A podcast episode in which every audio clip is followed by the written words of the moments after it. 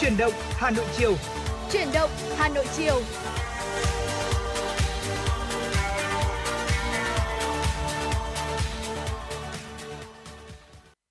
Thưa quý vị và các bạn, nhạc hiệu của truyền động Hà Nội chiều cũng đã vang lên và ngày hôm nay thì Thu Thảo và ông Hạnh sẽ đồng hành cùng với quý vị trong truyền động Hà Nội chiều ngày hôm nay với 120 phút trực tiếp và quý vị cũng đừng quên rằng là chương trình của chúng tôi cũng đang được phát trực tiếp trên website hanoionline.vn và trên tần số FM 96 MHz. Và ngày hôm nay thì quý vị cũng đừng quên rằng là hãy luôn giữ tần số này và tương tác với chúng tôi qua số điện thoại nóng là 024 3773 6688. Chúng tôi sẽ liên tục gửi đến quý vị những thông tin hấp dẫn và bên cạnh đó là những tiểu mục mà chúng tôi đã chuẩn bị từ trước chẳng hạn như là ẩm thực Hà Thành này, và bên cạnh đó là cũng sẽ ờ, khám phá về chợ hoa Quảng Bá, một xứ sở hoa tươi đẹp bậc nhất của Hà Nội trong buổi chiều ngày hôm nay. Dạ vâng thưa quý vị, à, Thu Thảo xin được à, mến chào quý vị thính giả của truyền động Hà Nội chiều nay. Quý vị thân mến, ừ, có lẽ là nếu như ngày hôm nay quý vị chúng ta có di chuyển ra ngoài đường thì cũng ta có thể cảm nhận được là thời tiết ở Hà Nội đang khá là nắng nóng gai gắt đúng không ạ? Và một thông tin mà chúng tôi mới nhận được đó chính là một quận ở Hà Nội đã cán mốc là 40 độ C rồi thưa quý vị. À, cụ thể đó là à, ngày hôm nay tại Hà Đông Hà Nội đó là 40,0 độ C, tại Hồi Xuân Thanh Hóa 39,4 độ C, Tây Hiếu Nghệ An 39,1 độ C và độ ẩm cũng tương đối từ 43 đến 55%. À, ờ, nhiệt độ dự báo là trong các bản tin nắng nóng và nhiệt độ cảm nhận thực tế ngoài trời mà chúng ta có thể cảm nhận được à, nếu như mà có đi ra ngoài á thì nó có thể chênh lệch từ 2 cho đến 4 độ. Ví dụ như là ở trong phòng chúng ta chỉ đo được khoảng từ ờ, 33 đến 35 độ thôi thì Ờ, đi ra ngoài nó sẽ chênh lệch hơn từ 2 đến 4 độ có thể rơi vào khoảng 37, 38 hoặc thậm chí là 39 độ ảnh hưởng rất là lớn đến ờ, sức khỏe của mình. Quý vị lưu ý là chúng ta đi ra ngoài đường thì luôn luôn trang bị cho mình ờ, một là áo chống nắng và hai là áo mưa ở trong điều kiện thời tiết như thế nào thì chúng ta cũng có thể có bộ đồ bảo hộ cho mình quý vị nhé. Và thưa quý vị, để có thể mở đầu uh, những thông tin và cũng như là chương trình chuyển động Hà Nội chiều ngày hôm nay thì chúng tôi cũng đã có chuẩn bị một ca khúc để có thể là cũng uh, rất là hợp trong thời tiết ngày hôm nay đúng không ạ? Khi mà thời tiết còn đang khá là nắng nóng như thế này. Và ngay bây giờ thì uh, Hồng Hạnh cũng giống như là Thu Thảo cũng sẽ gửi đến quý vị một bản tình ca uh, ngày nắng cũng vô cùng sôi động và để có thể là mở đầu một cách thật là hào hứng và đầy hứng khởi cho chuyển động Hà Nội chiều ngày hôm nay. Và ngay bây giờ xin mời quý vị sẽ cùng lắng nghe bản tình ca ngày nắng với sự thể hiện của Dương Hoàng Yến và Vũ Hà Anh.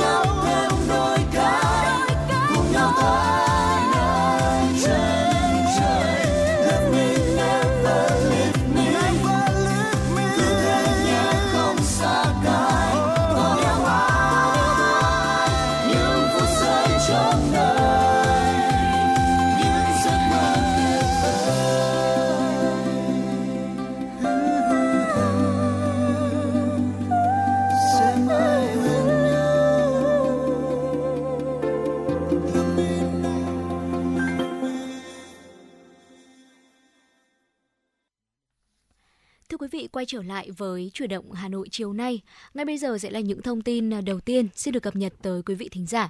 Sáng nay, quận ủy Bắc Từ Liêm tổ chức lễ trao huy hiệu Đảng đợt 19 tháng 5 tặng các đảng viên đang sinh sống trên địa bàn quận. Ủy viên Ban Thường vụ Thành ủy, trưởng Ban Tuyên giáo Thành ủy Hà Nội Nguyễn Doãn Toàn dự và trao huy hiệu Đảng tặng các đảng viên lão thành. Đợt này, quận Bắc Từ Liêm có 247 đảng viên được tặng, truy tặng huy hiệu Đảng, trong đó có một đảng viên nhận huy hiệu 75 năm tuổi Đảng, một đảng viên nhận huy hiệu 70 năm tuổi Đảng, 3 đảng viên nhận huy hiệu 65 năm tuổi Đảng, 13 đảng viên nhận huy hiệu 60 năm tuổi Đảng, 57 đảng viên nhận huy hiệu 55 tuổi Đảng, 41 đảng viên nhận huy hiệu 50 năm tuổi Đảng.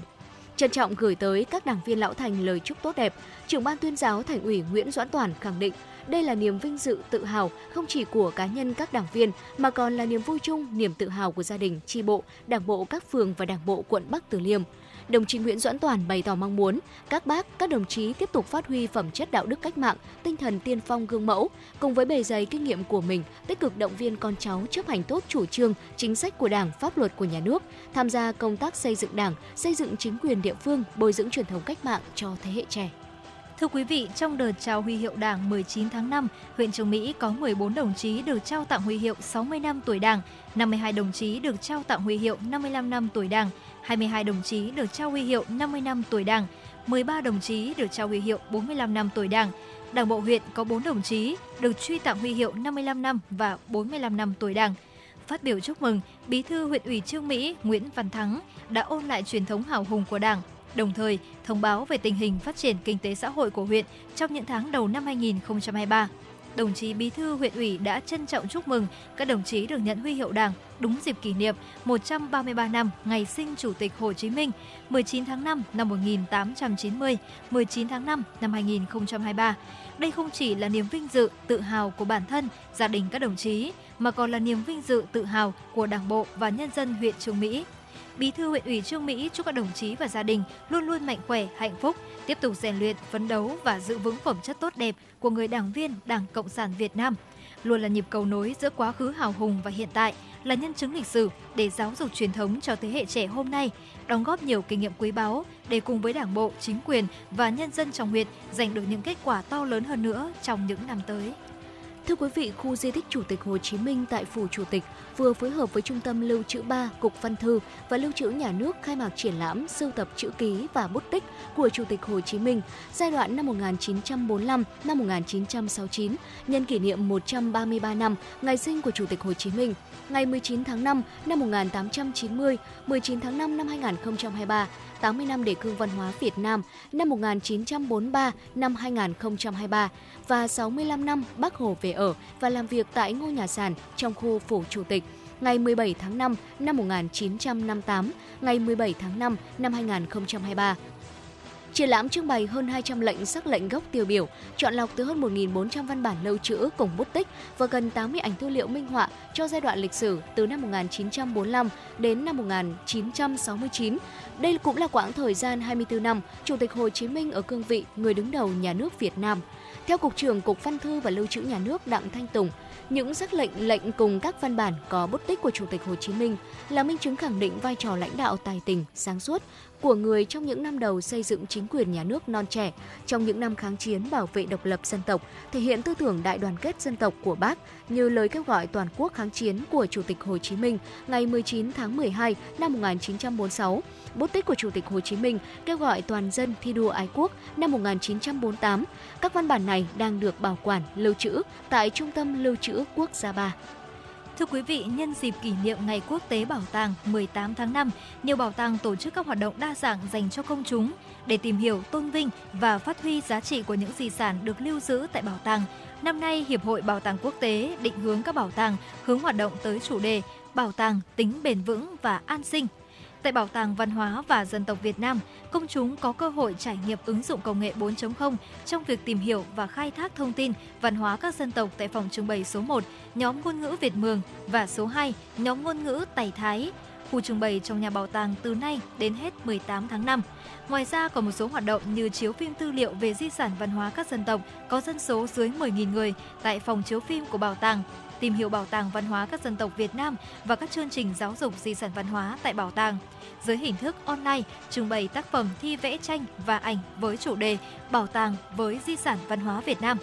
Còn tại Bảo tàng Lịch sử Quốc gia Việt Nam, bộ sưu tập gốm cổ Bát Tràng sẽ được giới thiệu tới khách tham quan với các hiện vật từ thế kỷ 14 đến thế kỷ 20, chia làm 3 giai đoạn. Đây là một bộ sưu tập gốm men phong phú, có giá trị lịch sử, văn hóa, mỹ thuật cao, giúp công chúng hiểu sâu sắc, trân trọng hơn nữa những giá trị văn hóa truyền thống, nâng cao ý thức bảo tồn, phát huy những giá trị văn hóa, lịch sử dân tộc.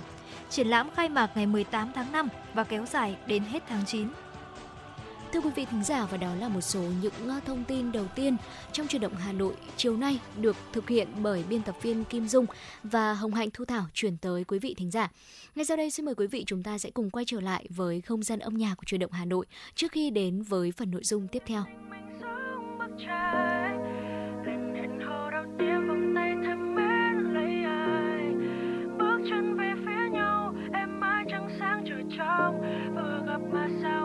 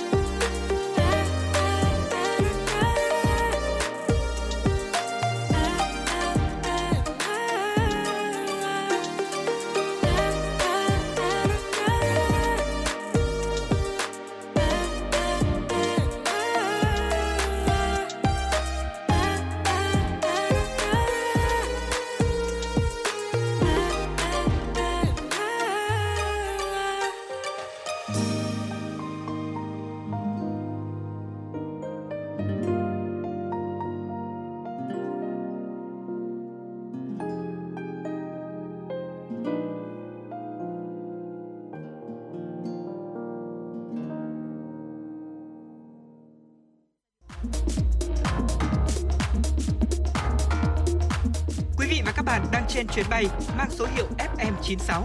Hãy thư giãn, chúng tôi sẽ cùng bạn trên mọi cung đường. Hãy giữ sóng và tương tác với chúng tôi theo số điện thoại 024 3773 6688.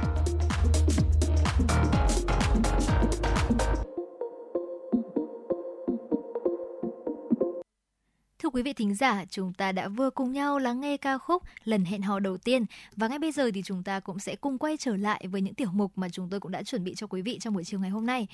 À, thưa quý vị, à, bây giờ thì cũng đã là 4 giờ 16 phút chiều rồi Ừ. và Hoạnh tin chắc rằng giờ này thì cũng chính là một cái khung giờ mà rất nhiều những tâm hồn ăn uống đã bắt đầu trỗi dậy đúng không ạ? Có nghĩa là mình cũng cảm giác rằng là đây là cũng là đến lúc mà mình cần cho cơ thể thêm một chút calo và Ừ. cũng là gần đến giờ tan làm rồi. Vậy thì ngày hôm nay Hồng Hạnh và Thu Thảo cũng rất mong có thể chia sẻ đến quý vị tốt những cái địa chỉ ăn vặt Hà Nội nghe mà đã thấy thèm rồi và ngày hôm nay thì cũng hãy cùng tìm hiểu những cái món ăn mà có thể trong một cái ờ, khoảng thời gian tan tầm sắp tới thì quý vị cũng có thể là nốt lại những cái địa điểm này và sau đó thì hãy cùng thử trải nghiệm và có thể có những cái chia sẻ lại cho Hồng Hạnh và Thu Thảo trong buổi chiều ngày hôm nay nhé. Vâng thưa quý vị, ở một món ăn vặt đầu tiên rất là quen thuộc rồi, nộm bò khô, địa chỉ tại phố Đinh Tiên Hoàng ạ. Đây là một trong những món ăn vặt được rất là nhiều bạn yêu thích. Ở một đĩa nộm ở đây sẽ không chỉ gồm những nguyên liệu quen thuộc như chúng ta vẫn thường thấy đó là đu đủ xanh này, thịt bò khô, rau thơm rồi là lạc rang mà sẽ còn có thêm những uh, nguyên liệu mới ví dụ như là thịt quay thái mỏng hay là mề quay nữa. À, những thứ nguyên liệu này đã được chuẩn bị sẵn rồi, đến khi mà khách order thì mới cho vào đĩa rồi là chan thêm nước mắm giấm chua ngọt bí truyền tạo nên một hương vị rất hấp dẫn. Ngoài nộm bò khô thì quán sẽ còn có bánh bột lọc này, bánh đa cuốn cũng khá là hấp dẫn. Hương vị của nộm bò khô ở đây khá là đậm đà và bắt miệng, ở không một vùng miền nào có được. Bên cạnh đó thì quán nằm ngay lòng hồ cho nên là không gian quán sẽ luôn luôn thoáng đãng và rất thích hợp để ngắm dòng người qua lại. À, địa chỉ của quán tại Ninh Tiên Hoàng, quận Hoàn Kiếm, Hà Nội. Giờ mở cửa sẽ là từ 10 giờ cho tới uh, 21 giờ. Giá tham khảo sẽ là từ 15 đến 40 000 đồng, cũng là một mức giá khá là hợp lý cho một bữa ăn xế đúng không ạ? Chính xác và với một tâm hồn mà Hồng Anh nghĩ rằng là cũng rất thích ăn nộm thì Hồng Anh cũng muốn gửi đến cho quý vị một món nộm tiếp theo đó chính là nộm bột lọc quán U. Đây cũng chính là một quán ăn vặt phố cổ vô cùng nổi tiếng. Quán nộm U ở trên phố Gầm Cầu thì là một trong những quán ăn vặt vỉa hè giá rẻ được nhiều bạn trẻ yêu thích. Ừ. Quán thì đã hoạt động được hơn 30 năm rồi và đã trở thành một địa chỉ vô cùng quen thuộc với bao thế hệ người dân Hà Nội. Và quán U thì mở cửa từ khoảng 4 giờ chiều và chỉ bán đến 6 giờ tối thưa quý vị. Ở một cái thúng đầy màu sắc này với đầy đủ món đồ ăn hấp dẫn như thịt bò khô, cuống họng xào, nộm đu đủ cà rốt, hoa chuối, bánh bột lọc nhân tôm thịt khiến ai nấy đều mê mẩn. Ở điểm thu hút khách ở quán nộm U thì chính là việc chủ quán luôn luôn thích thêm đồ ăn cho khách. À, tuy giá khá cao nhưng mà chất lượng thì tương xứng với đồng tiền mà chúng ta bỏ ra. Chủ hàng thì vô cùng sởi lời nên khách hàng cũng rất hài lòng và thường xuyên ghé tới. Và địa chỉ thì à, quý vị có thể ghé qua số 34 Gầm Cầu, hàng giấy Hoàn Kiếm và thời gian mở cửa thì cũng khá là ít thôi, chỉ mở cửa từ khoảng 15 14 giờ, 15 16 giờ có nghĩa là tầm từ 3 đến 4 giờ chiều Ừ. cho đến 16 giờ chiều là cô đã hết hàng rồi và giá tham khảo thì sẽ từ 30.000 đồng đến 50.000 đồng một bát. Một địa điểm tiếp theo nữa cũng ăn vặt ở quận Hoàn Kiếm đó là trứng chè nướng Cô Ti. À, quá là quen thuộc rồi đúng không ạ? Khác với kiểu trứng chè nướng ở Đà Nẵng hay là Sài Gòn, ở Cô Ti thì sẽ có thêm bơ, ở vừa giúp trứng phồng hơn mà sẽ lại tạo được một mùi thơm hấp dẫn khi mà nướng chín. Sau lớp bơ được phết vào đĩa sẽ là bốn quả trứng cút, thêm hành tươi, à, nướng một chút thì cho thêm xúc xích. Trong lúc trứng đang chín dần thì sẽ cho thêm các loại topping khác, ví dụ như là hành khô này, ruốc hay là phô mai. Có một điều đặc biệt ở đây, đó chính là giúp sẽ được tự làm nha quý vị. Cho nên là ăn sẽ ngon hơn rất là nhiều. Ờ, không bông quá giống như là ruốc ở ngoài hàng đâu. Hành khô thì sẽ thơm không bị hôi mùi dầu. Ờ, quý vị nếu như có thời gian mà ghé qua hoàn kiếm á, thì có thể ghé vào trường chè nướng cô ti để có thể thưởng thức. Ở địa chỉ tại số 24B Nguyễn Quang Bích cửa Đông Hoàn Kiếm. Ờ, giờ mở cửa sẽ là từ 16 giờ chiều cho đến 22 giờ. Ờ, mức giá cũng khá là hợp lý từ 10.000 cho tới 20.000 thưa quý vị Và thưa quý vị, nếu mà chúng ta cảm thấy rằng sau khi thưởng thức những ờ, chén ờ, trứng nướng Ừ. khá là béo ngậy này và gọi là rất là thơm ngon mà cảm thấy hơi ngấy một chút đúng không ạ? Thì nếu chúng ta cũng ở khu vực Hoàn Kiếm thì cũng có thể ghé qua ờ, Nộ Mai Nga ở số 25 Hàm Long và đây thì cũng chính là một địa chỉ vô cùng uy tín có từ lâu đời và rất quen thuộc với nhiều người dân ở phố cổ Hà Nội rồi. Quán nộm này chính là điểm đến hấp dẫn của nhiều tín đồ ẩm thực thích những cái món ăn đặc trưng chỉ có ở Hà Nội. Quán nộm này thì có hai loại là nộm bò khô truyền thống và và nộm thập cẩm. Điểm đặc biệt của món nộm ở đây là phần nước nộm thanh này, vừa vặn, không quá ngọt cũng như là không quá chua. Một đĩa nộm bò khô thì bao gồm đu đủ xanh bào sợi nhỏ, Ừ. thịt bò khô thái lát mỏng bản to, được trộn đều với nước mắm chua ngọt. Ở thêm một chút lạc rang bùi bùi ăn kèm với rau húng này, rau mùi và rau kinh giới giúp cho nộm khi ăn cảm thấy bắt miệng hơn. Ngoài ra để kích thích vị giác của thực khách thì chủ quán sẽ còn thêm một chút tương ớt cay cay nữa. Và nếu mà chúng ta cảm thấy rằng là muốn đang ờ, có một cái tour nào là trứng chén nướng và nộm thì cũng rất là hợp lý trong buổi chiều ngày hôm nay. Ừ. À, một địa điểm tiếp theo mà quý vị có thể ghé qua cũng khá là gần khu vực uh, Huỳnh Thúc Kháng, Đài Phát thanh Truyền hình Hà Nội. Đó chính là cổng Trung học cơ sở Thành Công tại à, D7 tập thể Thành Công, quận Ba Đình, Hà Nội thưa quý vị. Ở đó là nem chua rán bà cụ. Thu Thảo thì đã từng được ngồi ăn ở đây rồi. À, tuy nhiên là quý vị lưu ý là nếu như mà chúng ta đi vào những cái giờ tan tầm á, ví dụ như là giờ các bạn học sinh ờ, buổi trưa hoặc là cuối buổi chiều mà hay ờ, Tan trường tan trường đó, Ừ. đó thì khá là đông đấy cho nên là sẽ phải đợi hơi lâu. Ở đây thì sẽ có hai loại nem nhá, đó là nem thường cũng như là nem bọc bò bía thì cả hai loại này đều rất là ngon. Nem dai được bọc trong một lớp vỏ bò bía giòn rụm kèm thêm một loại nước chấm mà bà tự pha nữa cũng rất là ngon thưa quý vị. À, đấy, địa chỉ là tại cổng Trung học cơ sở Thành Công Thu Thảo cũng đã chia sẻ rồi. Giờ mở cửa là từ 14 giờ cho tới ờ, 18 giờ. À, nói như vậy thôi, tuy nhiên là khi nào mà bà bán hết là bà sẽ nghỉ. Cho nên nếu mà đến muộn quá thì cũng sẽ không còn đâu thưa quý vị. Giá tham khảo ở đây sẽ là từ 5.000 đồng cho tới 10.000 đồng. Ngoài nem ra thì ở đây cũng có một số những món ăn vặt khác nữa mà quý vị có thể thử nhé. Ừ, đúng là những người đã có trải nghiệm cho nên là chia sẻ hết sức chân thật đúng Dạ. không ạ? Từ cái hương vị món ăn này cho đến là những cái hạn chế nếu mà chúng ta đến vào giờ tan tầm nữa. Vì vậy mà quý vị cũng lưu ý là nếu mà chúng ta có thể đến sớm thì hãy đến sớm nhé bởi vì bà cụ nếu mà đoán hết hàng thì sẽ Ừ. đi về luôn mất rồi. À, tiếp theo một lựa chọn khác mà quý vị à, có thể tham khảo trong buổi chiều ngày hôm nay đó chính là bánh giò bà béo. À, đây cũng chính là một quán ăn vặt vô cùng nổi tiếng ở đường Thụy Khuê, quận Tây Hồ, Hà Nội và bánh giò thì cũng vốn là một món ăn quen thuộc của người Hà Nội rồi. Bánh được làm bằng gạo tẻ, có nhân thịt mộc nhĩ ở bên trong. Để đỡ ngán thì ờ, khi ăn chúng ta có thể ăn cùng với dưa chua hoặc là thêm một chút xì dầu hay tương ớt nữa. Phần vỏ bánh ở đây thì không dẻo, không dai mà mềm và mịn. Ngày nay thì người ta đã làm mới món ăn này bằng cách là có thể ăn kèm với nhiều nguyên liệu khác Ừ. như là bánh giò ăn với thịt nướng này, ăn cùng chả cốm hay là chả quế xúc xích nữa. Như vậy thì thực khách sẽ có nhiều sự lựa chọn cho sở thích của mình hơn và mỗi suất bánh giò như thế thì sẽ có giá khoảng từ 12.000 đồng đến 25.000 đồng mà thôi. Ừ, một món ăn ờ, tiếp theo vừa phù hợp trong ờ, những ngày nắng nóng như thế này, cũng vừa phù hợp để chúng ta ăn ờ, buổi xế chiều. Tàu phớ Thạch Găng Nam Đồng, một quán ăn vặt tại quận Đống Đa thưa quý vị. Tàu phớ còn được biết đến với tên gọi đó là đậu hũ. À, tùy vào mỗi vùng miền thôi. Tuy nhiên là chỉ khi thưởng thức món này ở Hà Nội thì người ta mới có thể cảm nhận được hết à, mùi vị đặc trưng và truyền thống của nó. Để có thể thưởng thức được món tàu phớ Thạch Găng chuẩn vị cũng như là ngon nhất thì quý vị có thể đến ở chợ Nam Đồng nhé. Ở món ăn này sẽ là sự kết hợp hoàn hảo giữa vị đắng nhẹ của thạch găng với nước đường ướp hoa nhài thơm thoang thoảng. Thạch găng thì có màu xanh rêu này, có vị hơi chan chát nhẹ một chút. À, thế nhưng mà khi mà ăn cùng với các topping khác sẽ lại mang đến một hương vị rất đặc biệt. Và nếu như quý vị chúng ta có đến Hà Nội thì nên thử ngay món này. Địa chỉ tại A8 chợ Nam Đồng, quận Đống Đa, Hà Nội. Giờ mở cửa sẽ là từ 6 giờ sáng tới 12 giờ trưa. Có 6 tiếng để quý vị có thể lui tới. Giá tham khảo ở đây sẽ là từ 6.000 cho tới 10.000, khá là hợp lý.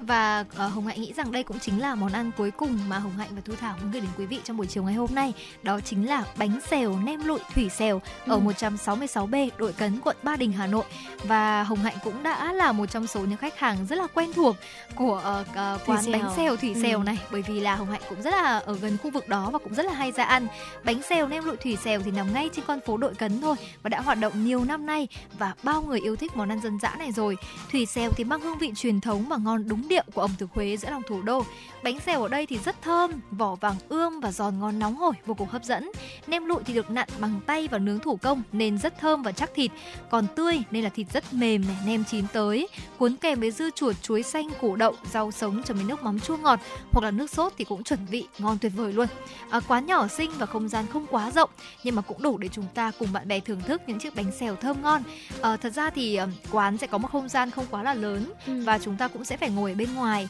vì vậy nếu với những hôm nào mà quá là nóng bức thì có thể là mình cũng sẽ là không quá là thoải mái với không gian của quán Ừ, ừ. vì vậy mà thường Hạnh cũng sẽ chọn cái thời điểm là uh, xế chiều hoặc là buổi tối để có thể thưởng thức tại đây bởi Dạ. vì khi đó thì cũng sẽ cảm thấy là cái không gian và không khí nó sẽ dễ chịu hơn nhưng mà chắc chắn rồi ở đây thì có cái phần bánh xèo với vỏ cực kỳ giòn bên cạnh đấy thì nem lụi giống như là Hồng Hạnh cũng đã giới thiệu là thịt ờ, được còn tươi và được quấn tay thủ công và Hồng Hạnh cũng đã từng được xem cả Ừ. cái quá trình làm cho nên là cảm thấy thế là riêng về phần nem lụi thì cảm thấy là luôn luôn ờ, thủy xèo có một cái vị trí rất là lớn trong ờ, lòng của Hoàng Ngọc Hạnh nếu mà Ừ. ờ, một ngày nào đó mình cảm thấy không biết ăn gì trong mùa hè nóng bức cảm thấy là những cái món ăn đồ nóng nó hơi cảm thấy khó ăn ở trong thời tiết Ừ. này thì chúng ta có thể lựa chọn bánh xèo và nem lụi cũng rất là dễ ăn và vừa rồi thì cũng chính là ờ, một trong số những cái địa điểm cuối cùng mà Hồng Hạnh và Thu Thảo đã muốn gửi đến quý vị trong buổi chiều ngày hôm nay mong rằng là với những gợi ý vừa rồi thì quý vị có thể là lựa chọn cho mình một cái địa điểm yêu thích để có thể cùng với bạn bè và người thân nhâm nhi một chút trong buổi chiều ngày hôm nay chẳng hạn còn ngay bây giờ thì có lẽ là không gian âm nhạc đã quay trở lại cùng với Hồng Hạnh và Thu Thảo rồi Hồng Hạnh cũng đã có nhận được một yêu cầu âm nhạc đến từ một quý vị thính giả với ca khúc đó chính là Bật tình yêu lên. Đây cũng chính là một ca khúc nhạc trẻ đang vô cùng nổi trong thời gian gần đây và được rất nhiều bạn trẻ yêu thích. Ừ. Vậy thì ngay bây giờ chúng ta hãy cùng lắng nghe ca khúc Bật tình yêu lên với sự thể hiện của Hòa Minh Di và Tăng Duy Tân. gió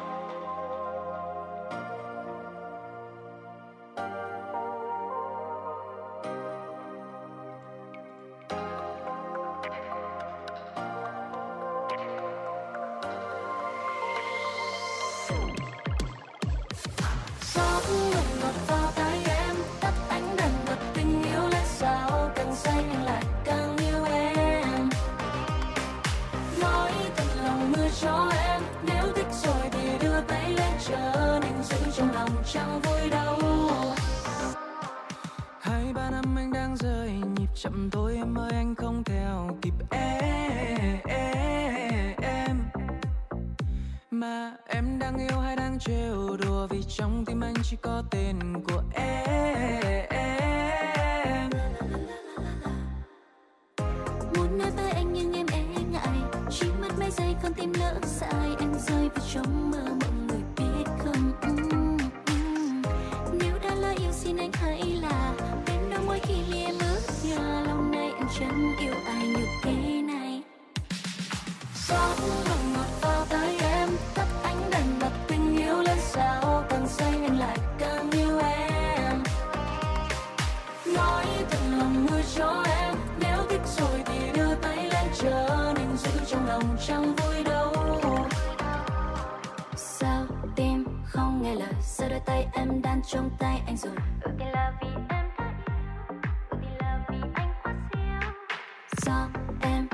Do người. Do say men hay do em say nụ cười? Ước thì đành làm theo trái tim. Một ngày có đắng chỉ cần thức giấc cùng nhìn dòng người. Bên em trong những đêm mưa tuôn rơi anh bỗng thấy cuộc đời thấy cuộc đời xanh hơn. Và tình yêu lẫn nhanh như thoi đưa anh cũng chẳng biết chừng nào là vừa. Đưa em đến vùng trời đến vùng trời yêu thương. Muốn nói với anh nhưng em e ngại. Chỉ mất mấy giây con lỡ sai anh rơi vào trong mơ mộng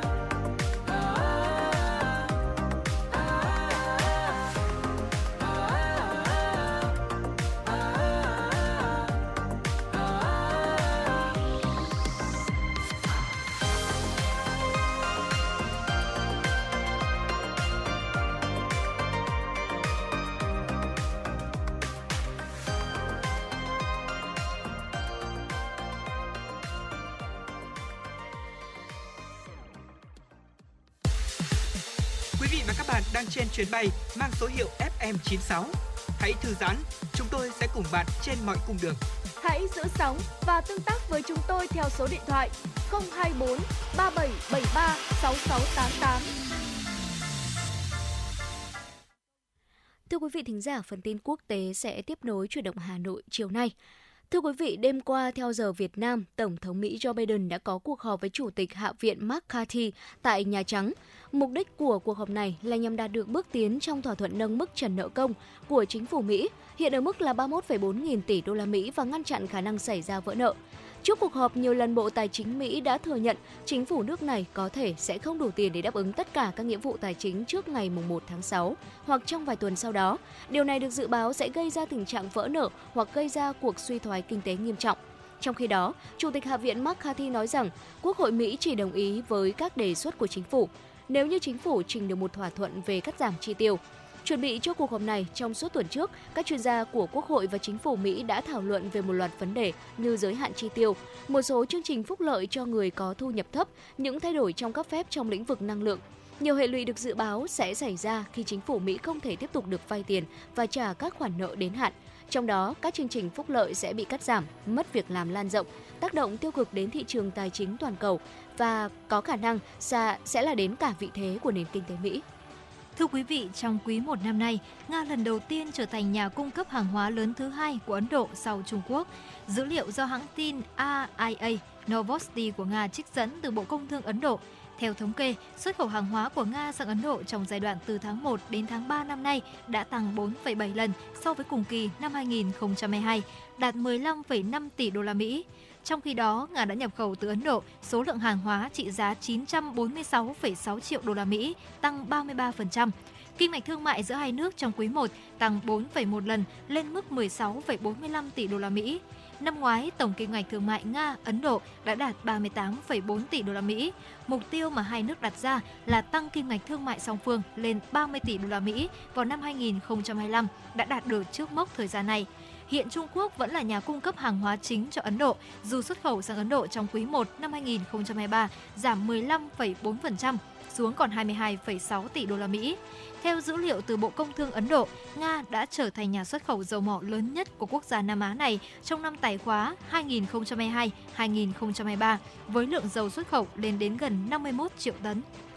Thưa quý Xin lỗi quý vị, cảnh sát Ấn Độ cho biết 9 người đã thiệt mạng và một số người khác bị thương trong vụ nổ xưởng sản xuất pháo hoa tại bang Tây Bengal của miền đông nước này.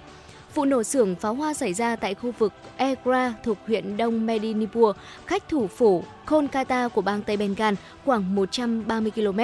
Những người bị thương, trong đó có nhiều người bị thương nặng lập tức được đưa đến cơ sở y tế gần nhất để cấp cứu và điều trị. Theo cảnh sát Ấn Độ, cơ sở sản xuất pháo hoa này hoạt động trái phép trong một tòa trung cư. Vụ nổ khiến tòa trung cư này đổ sập hoàn toàn. Nhà chức trách địa phương đã mở cuộc điều tra để làm rõ nguyên nhân vụ nổ. Các vụ tai nạn liên quan đến pháo hoa khá phổ biến ở Ấn Độ do các chủ cửa hàng và cơ sở sản xuất pháo hoa thường phớt lờ những tiêu chuẩn an toàn về phòng chống cháy nổ. Sản xuất pháo hoa là một ngành kinh doanh ăn nên làm ra ở Ấn Độ do pháo hoa thường được sử dụng trong các lễ kỷ niệm như đám cưới và lễ hội. Các nhà máy hoạt động bất hợp pháp ở Ấn Độ có giá pháo hoa rẻ hơn là mua hợp pháp. Theo thông tin từ Tân Hoa Xã, khoảng 3 giờ sáng ngày 16 tháng 5, tàu cá quốc tịch Trung Quốc mang số hiệu Lupeng Yangyi 028 bị chìm ở vùng biển ngoài khơi Ấn Độ Dương, khiến 39 người trên tàu mất liên lạc. Trong đó có 17 thuyền viên mang quốc tịch Trung Quốc, 17 thuyền viên mang quốc tịch Indonesia, 5 thuyền viên mang quốc tịch Philippines. Đến nay, toàn bộ thuyền viên vẫn chưa được tìm thấy, công tác tìm kiếm cứu hộ vẫn đang được triển khai. Tổng Bí thư Chủ tịch Trung Quốc Tập Cận Bình, Thủ tướng Lý Cường đã chỉ đạo các cơ quan chức năng khởi động phương án ứng phó tình huống khẩn cấp, xác minh tình hình, tăng cường lực lượng, điều phối triển khai công tác cứu hộ, cứu nạn, giảm thiểu tối đa thương vong từ sự cố trên. Các nhà lãnh đạo Trung Quốc cũng yêu cầu tăng cường giả soát các nguy cơ và cảnh báo rủi ro liên quan đến hoạt động xa bờ, đảm bảo an toàn tính mạng và tài sản của người dân. Cơ quan chức năng Trung Quốc đã triển khai nhiều phương tiện đến khu vực xảy ra sự cố, đồng thời thông tin đến các quốc gia liên quan đề nghị phối hợp triển khai công tác tìm kiếm cứu hộ. Thưa quý vị thính giả, và đó là một số những thông tin quốc tế được cập nhật bởi biên tập viên Kim Dung. Và ngay sau đây, xin mời quý vị chúng ta sẽ cùng quay trở lại với không gian âm nhạc của Chủ động Hà Nội trước khi đến với những phần nội dung tiếp theo.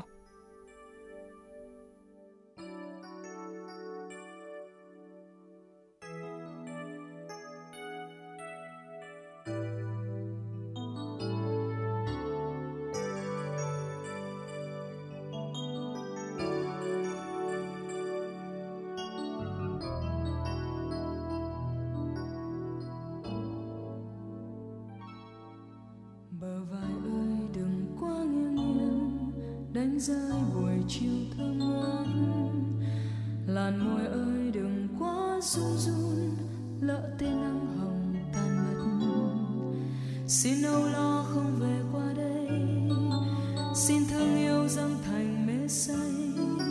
Xin cho ta nhìn ngắm lung linh, từ đây đôi mắt rất trong bàn tay em là cánh sen thơm ướp trong vùng đêm mái tóc. Nụ thanh xuân còn ấp em nơi nếp xinh xuyên trăm năm em về tinh khôi, đôi tay ta dang rộng hân hoan. Xin cho ta một khắc gieo ca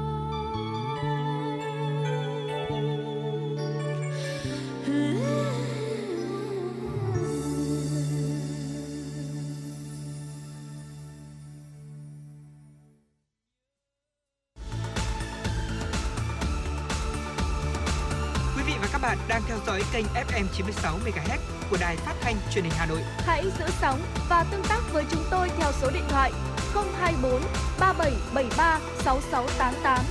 FM 96 đồng hành trên mọi nẻo đường. Thưa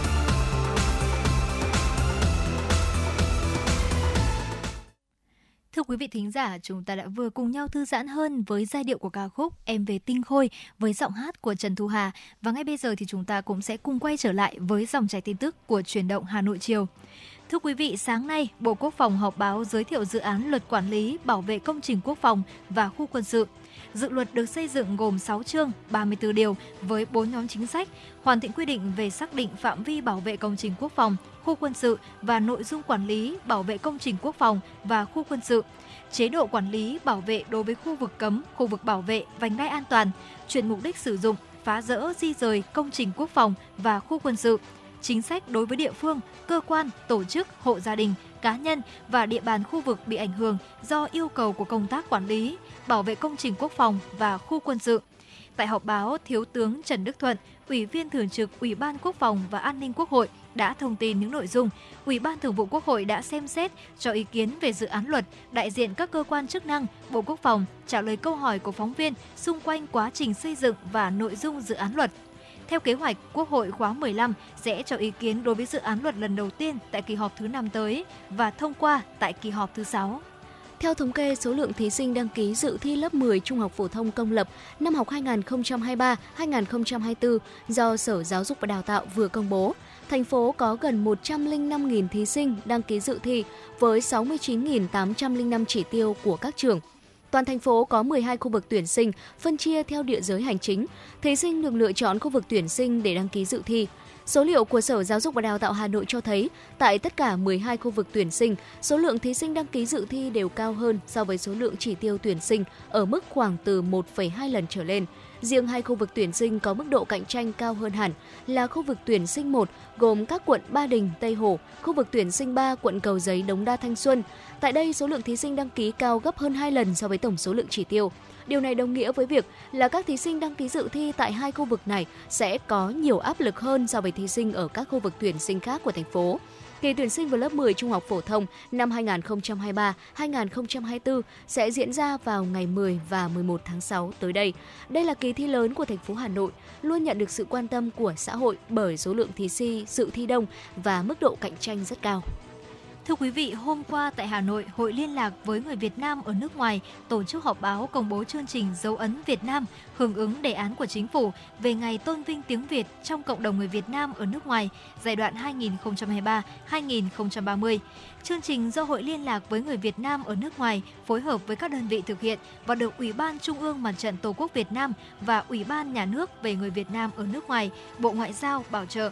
Tại buổi họp báo, đại diện đơn vị chủ trì, Chủ tịch Hội Liên lạc với người Việt Nam ở nước ngoài Nguyễn Phú Bình nhấn mạnh, cộng đồng người Việt Nam ở nước ngoài hiện có khoảng 5,3 triệu người sinh sống tại hơn 100 quốc gia trên thế giới. Do đó, chủ trương nhất quán của Đảng và Nhà nước là luôn coi trọng vai trò của người Việt Nam ở nước ngoài, khẳng định là bộ phận không thể tách rời của dân tộc và là nguồn lực quan trọng để phát triển đất nước cũng như phát triển quan hệ với các nước trên thế giới. Đảng và Nhà nước luôn nỗ lực hỗ trợ đồng bào ta ổn định cuộc sống, hội nhập ở các nước sở tại, đồng thời thúc đẩy hoàn thiện về các cơ chế chính sách để người Việt Nam ở nước ngoài đóng góp cho sự nghiệp phát triển đất nước, giữ gìn phát huy bản sắc văn hóa và truyền thống dân tộc, dạy và học tiếng Việt hiệu quả hơn. Chủ tịch Hội Liên lạc với người Việt Nam ở nước ngoài Nguyễn Phú Bình bày tỏ, hy vọng chương trình dấu ấn Việt Nam diễn ra trong thời gian tới sẽ đáp ứng được nhu cầu của người Việt Nam ở nước ngoài cũng như trong nước để hiểu thêm về đất nước và con người Việt Nam, về lịch sử, truyền thống, bản sắc và trí tuệ Việt Nam đến ngày hôm nay.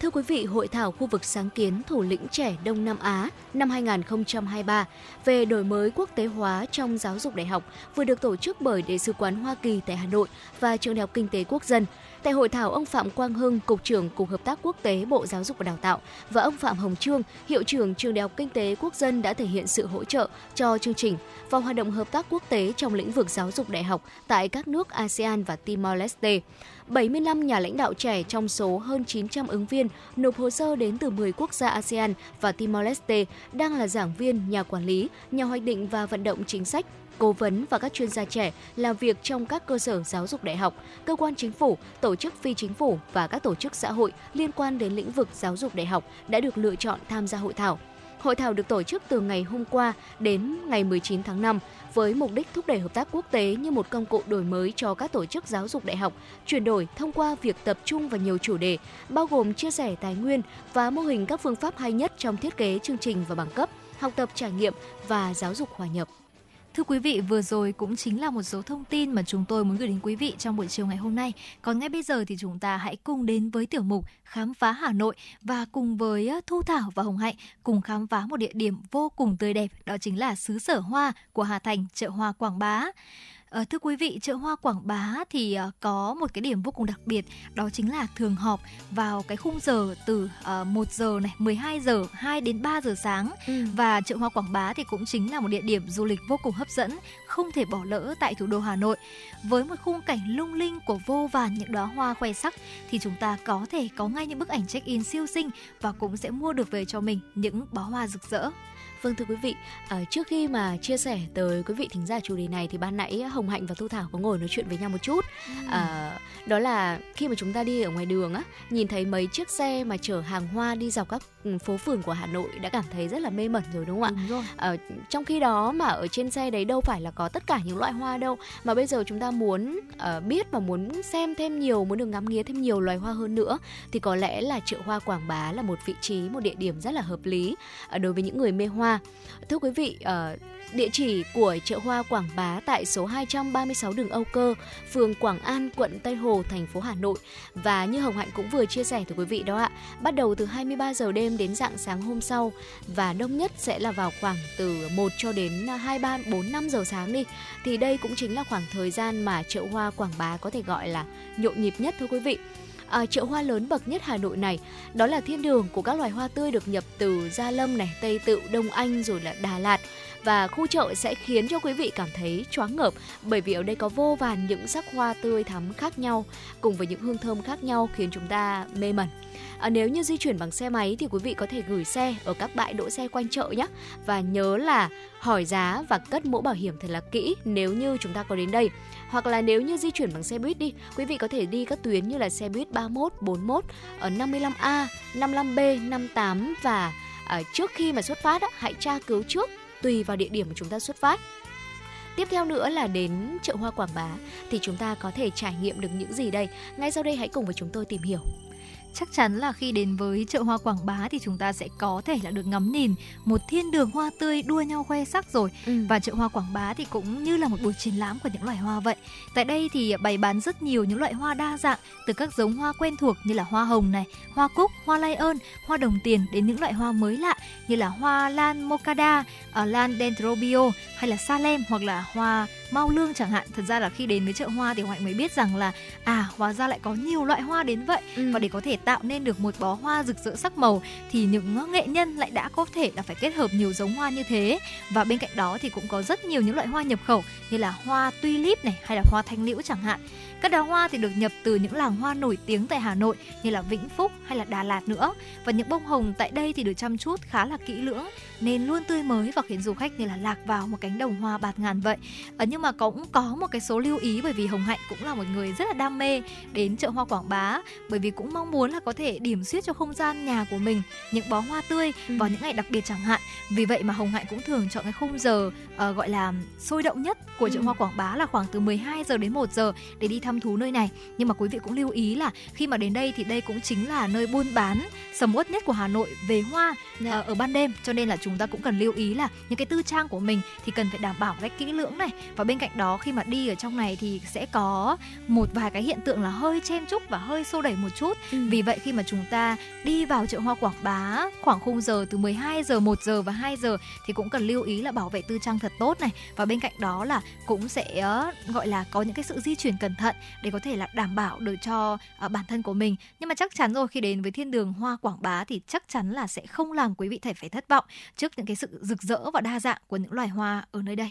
Vâng thưa quý vị, uh, không chỉ được ngắm nhìn rất là nhiều loài hoa đua nhau khoe sắc ở đây đâu, mà khi mà đến với chợ hoa Quảng Bá thì quý vị còn có cơ hội được check in với background rực rỡ sắc hoa. Tuy nhiên là nếu như quý vị muốn chụp ảnh nhá, thì hãy uh, thử thử đi dạo một vòng quanh chợ đi. Chúng ta chọn một gian hàng để mua hoa tươi và sau đó hãy xin phép chủ quán để mình được check in và lưu ý là hãy chụp thật nhanh để không làm phiền họ bán hàng quý vị nhé và như hồng hạnh cũng vừa chia sẻ rồi đó ạ nếu như mà chúng ta có đi vào những giờ Ờ, mà đông đúc nhất ấy thì quý vị chúng ta cũng lưu ý là chụp nhanh. Bởi vì ở đây ờ, mọi người di chuyển nếu mà trong khoảng thời gian mà ờ, đang buôn bán thì có thể là sẽ rất là đông và có thể gọi là xô bồ khá là xô bồ ở đây. Cho nên quý vị chúng ta lưu ý là chụp ảnh nhanh rồi là di chuyển hoặc là đi thăm thú thêm những hàng hoa khác để chúng ta có thể ngắm nhìn thêm nhiều loài hoa nữa. À, tiếp theo nữa là chợ hoa sẽ nhộn nhịp và náo nức hơn đặc biệt là ừ, sẽ vào những ngày lễ Tết vào những ngày lễ Tết thì chợ hoa Quảng Bá sẽ luôn luôn đông đúc và tấp nập và rất là ồn ào rồi. Bởi vì vốn dĩ trong những ngày thường thì nó đã như thế rồi đúng không ạ? Ừ. Trong dịp này thì chợ sẽ luôn nhộn nhịp gần như là mở cửa cả ngày và có bán những loại hoa đặc trưng hơn à, như là hoa đào này, hoa mai, hoa mận, hoa mơ rồi là tuyết mai để du khách có thể mua về chơi lễ chơi Tết và người dân vừa đến đây mua hoa sẽ vừa còn có cơ hội được tranh thủ để uh, xả stress này, lưu giữ lại uh, không khí của những ngày lễ, ngày Tết vui vẻ cùng với người thân và gia đình của mình nữa.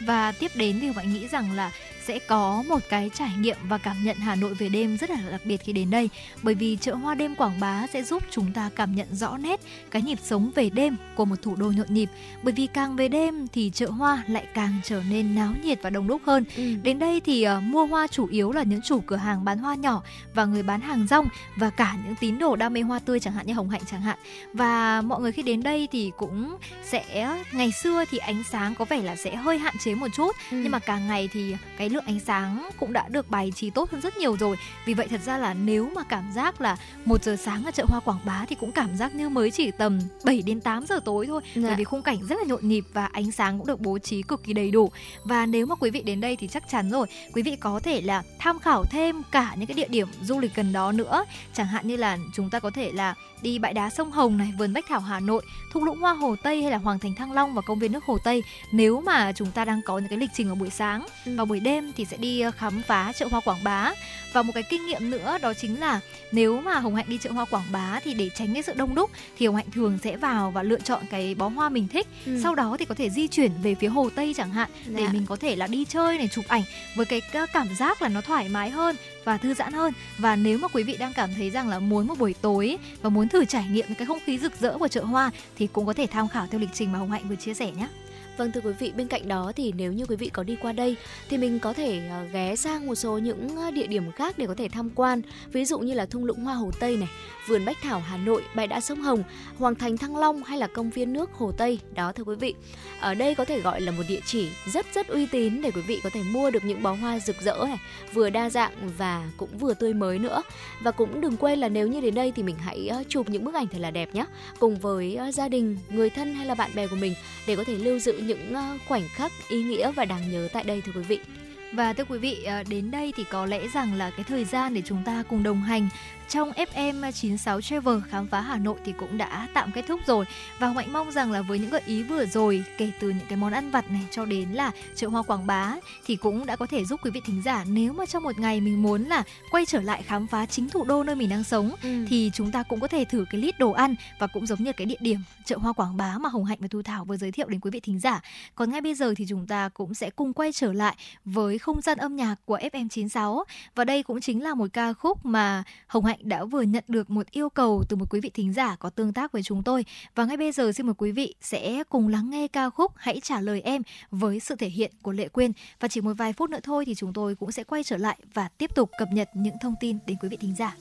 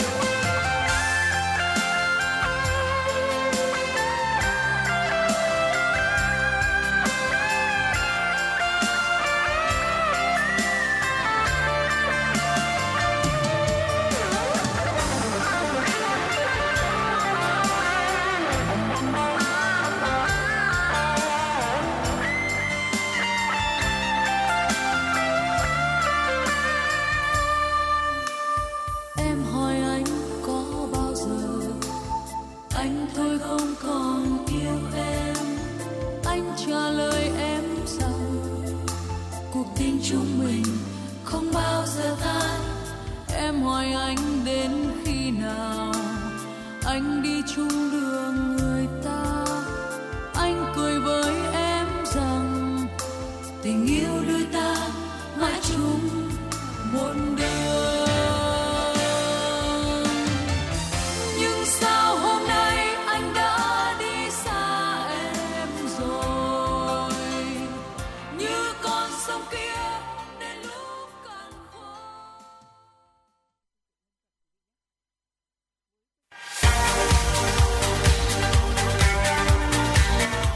động Hà Nội chiều.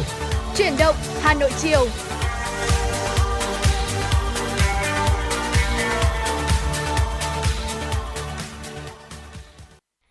Và các bạn thân mến, bây giờ là 17 giờ ngày 17 tháng 5 năm 2023. Chương trình Chủ động Hà Nội chiều nay của chúng tôi đang được phát trực tiếp trên tần số FM 96 MHz của Đài Phát thanh Truyền hình Hà Nội và đồng thời cũng đang được phát trực tuyến trên website hanoionline.vn.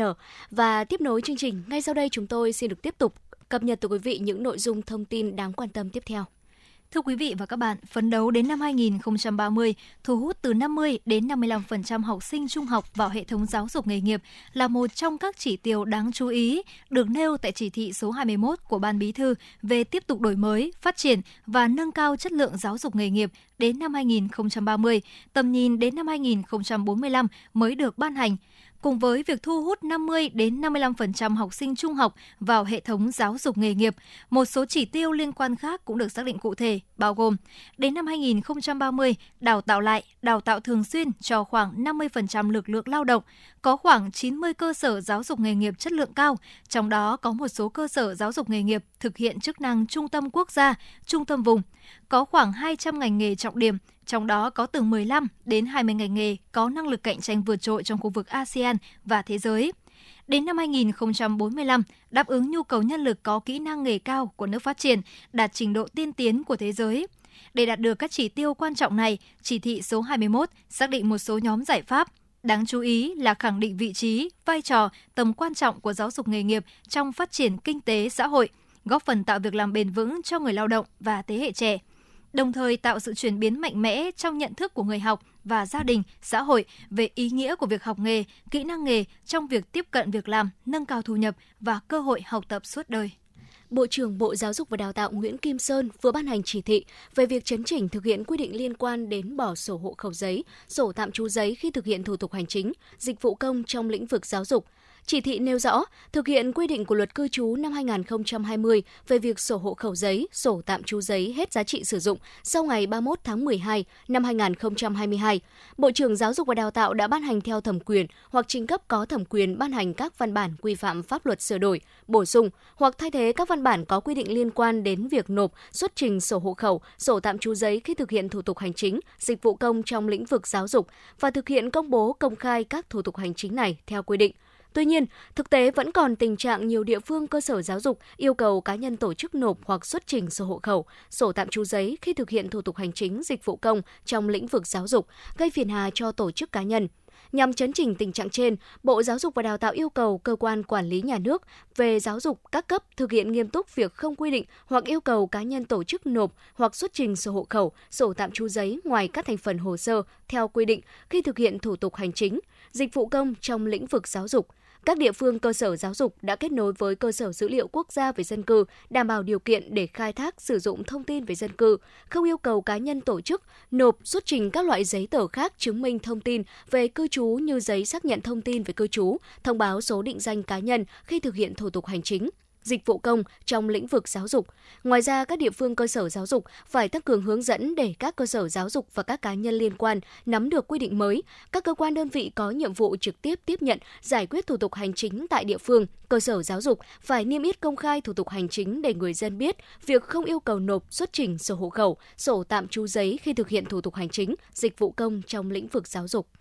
Sáng nay, Sở Giáo dục và Đào tạo Hà Nội công bố số lượng học sinh đăng ký dự tuyển vào lớp 10 của từng trường trung học phổ thông, công lập, đại trà và chuyên năm học 2023-2024. Căn cứ số lượng học sinh đăng ký dự tuyển và chỉ tiêu được giao, học sinh có thể biết được tỷ lệ trọi vào lớp 10 của từng trường trung học phổ thông công lập. Theo quy định của Sở Giáo dục và Đào tạo Hà Nội, học sinh không được thay đổi nguyện vọng dự tuyển.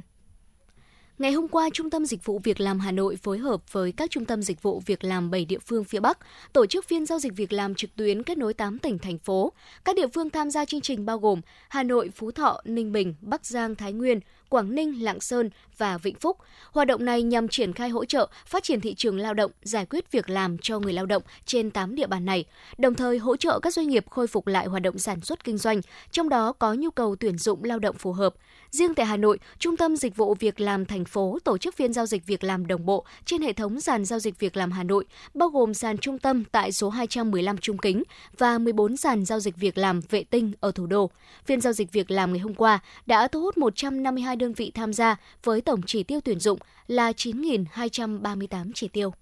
Khoảng 5 giờ 20 sáng nay, tại ngôi nhà 4 tầng ở phường Vĩnh Phúc, quận Ba Đình, Hà Nội, bất ngờ xảy ra hỏa hoạn. Vào thời điểm trên, trong nhà có một cụ già, một cặp vợ chồng và hai bé trai. Tất cả đã kịp leo từ ban công sang nhà hàng xóm để thoát hiểm. Sau ít phút, đám cháy đã lan ra và thiêu dụi nhiều tài sản trong nhà. Ngay sau khi nhận được tin báo, Công an quận Ba Đình đã xuất hai xe chữa cháy. Công an quận Đống Đa xuất hai xe chữa cháy tới hiện trường tri viện. 5 giờ 40 cùng ngày, đám cháy đã được dập tắt hoàn toàn. Báo cáo ban đầu, vụ cháy không gây thiệt hại về người, nguyên nhân vụ cháy đang được điều tra làm rõ. Theo bạn, thứ gì tạo nên sự tự tin cho chúng ta khi nói chuyện? Cách ăn nói hay là ngôn ngữ cơ thể? Với tôi, đó là nụ cười. Cảm ơn các bác sĩ của nhà khoa Quang Hưng đã giúp tôi có được bí quyết chinh phục người mình thích. Một nụ cười tự nhiên và rạng rỡ. Thật chẳng ngờ, nhà khoa Quang Hưng đã giúp tôi hoàn thiện mình, trở nên tự tin hơn mỗi khi giao tiếp với đối tác, khách hàng với một nụ cười đầy rạng rỡ và thu hút. Nhà khoa Quang Hưng đã tiếp thêm tự tin cho những nụ cười thêm tươi. Sứ mệnh tiếp thêm tự tin cho nụ cười Nhà khoa Quang Hưng tin cậy điểm 10 Thay đổi bản thân nâng tầm giá trị mỗi người Tới ngay nhà khoa Quang Hưng đây Tư vấn chăm sóc tận tình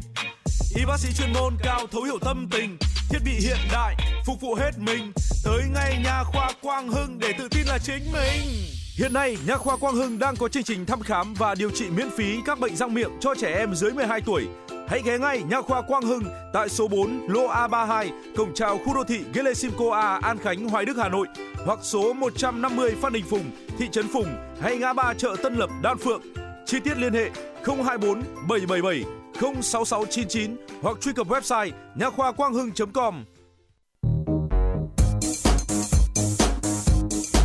Chuyến bay mang số hiệu FM96 đang chuẩn bị nâng độ cao. Quý khách hãy thắt dây an toàn, sẵn sàng trải nghiệm những cung bậc cảm xúc cùng FN96.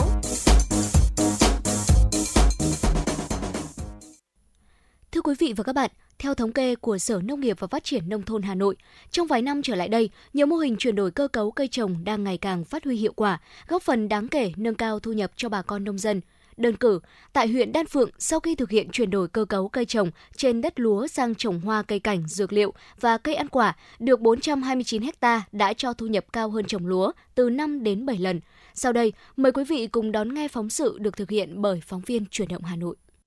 Canh tác hiệu quả, tình trạng đất nông nghiệp bị bỏ hoang cũng không còn. Những hộ gia đình mạnh dạn chuyển đổi từ cây lúa sang trồng hoa tại huyện Đan Phượng đã có thể thu về khoảng 500 triệu đồng một hecta một năm, đồng thời tạo việc làm cho nhiều lao động địa phương với mức thu nhập từ 5 đến 7 triệu đồng một người một tháng. Ông Bùi Văn Khá, xã Đồng Tháp, huyện Đan Phượng chia sẻ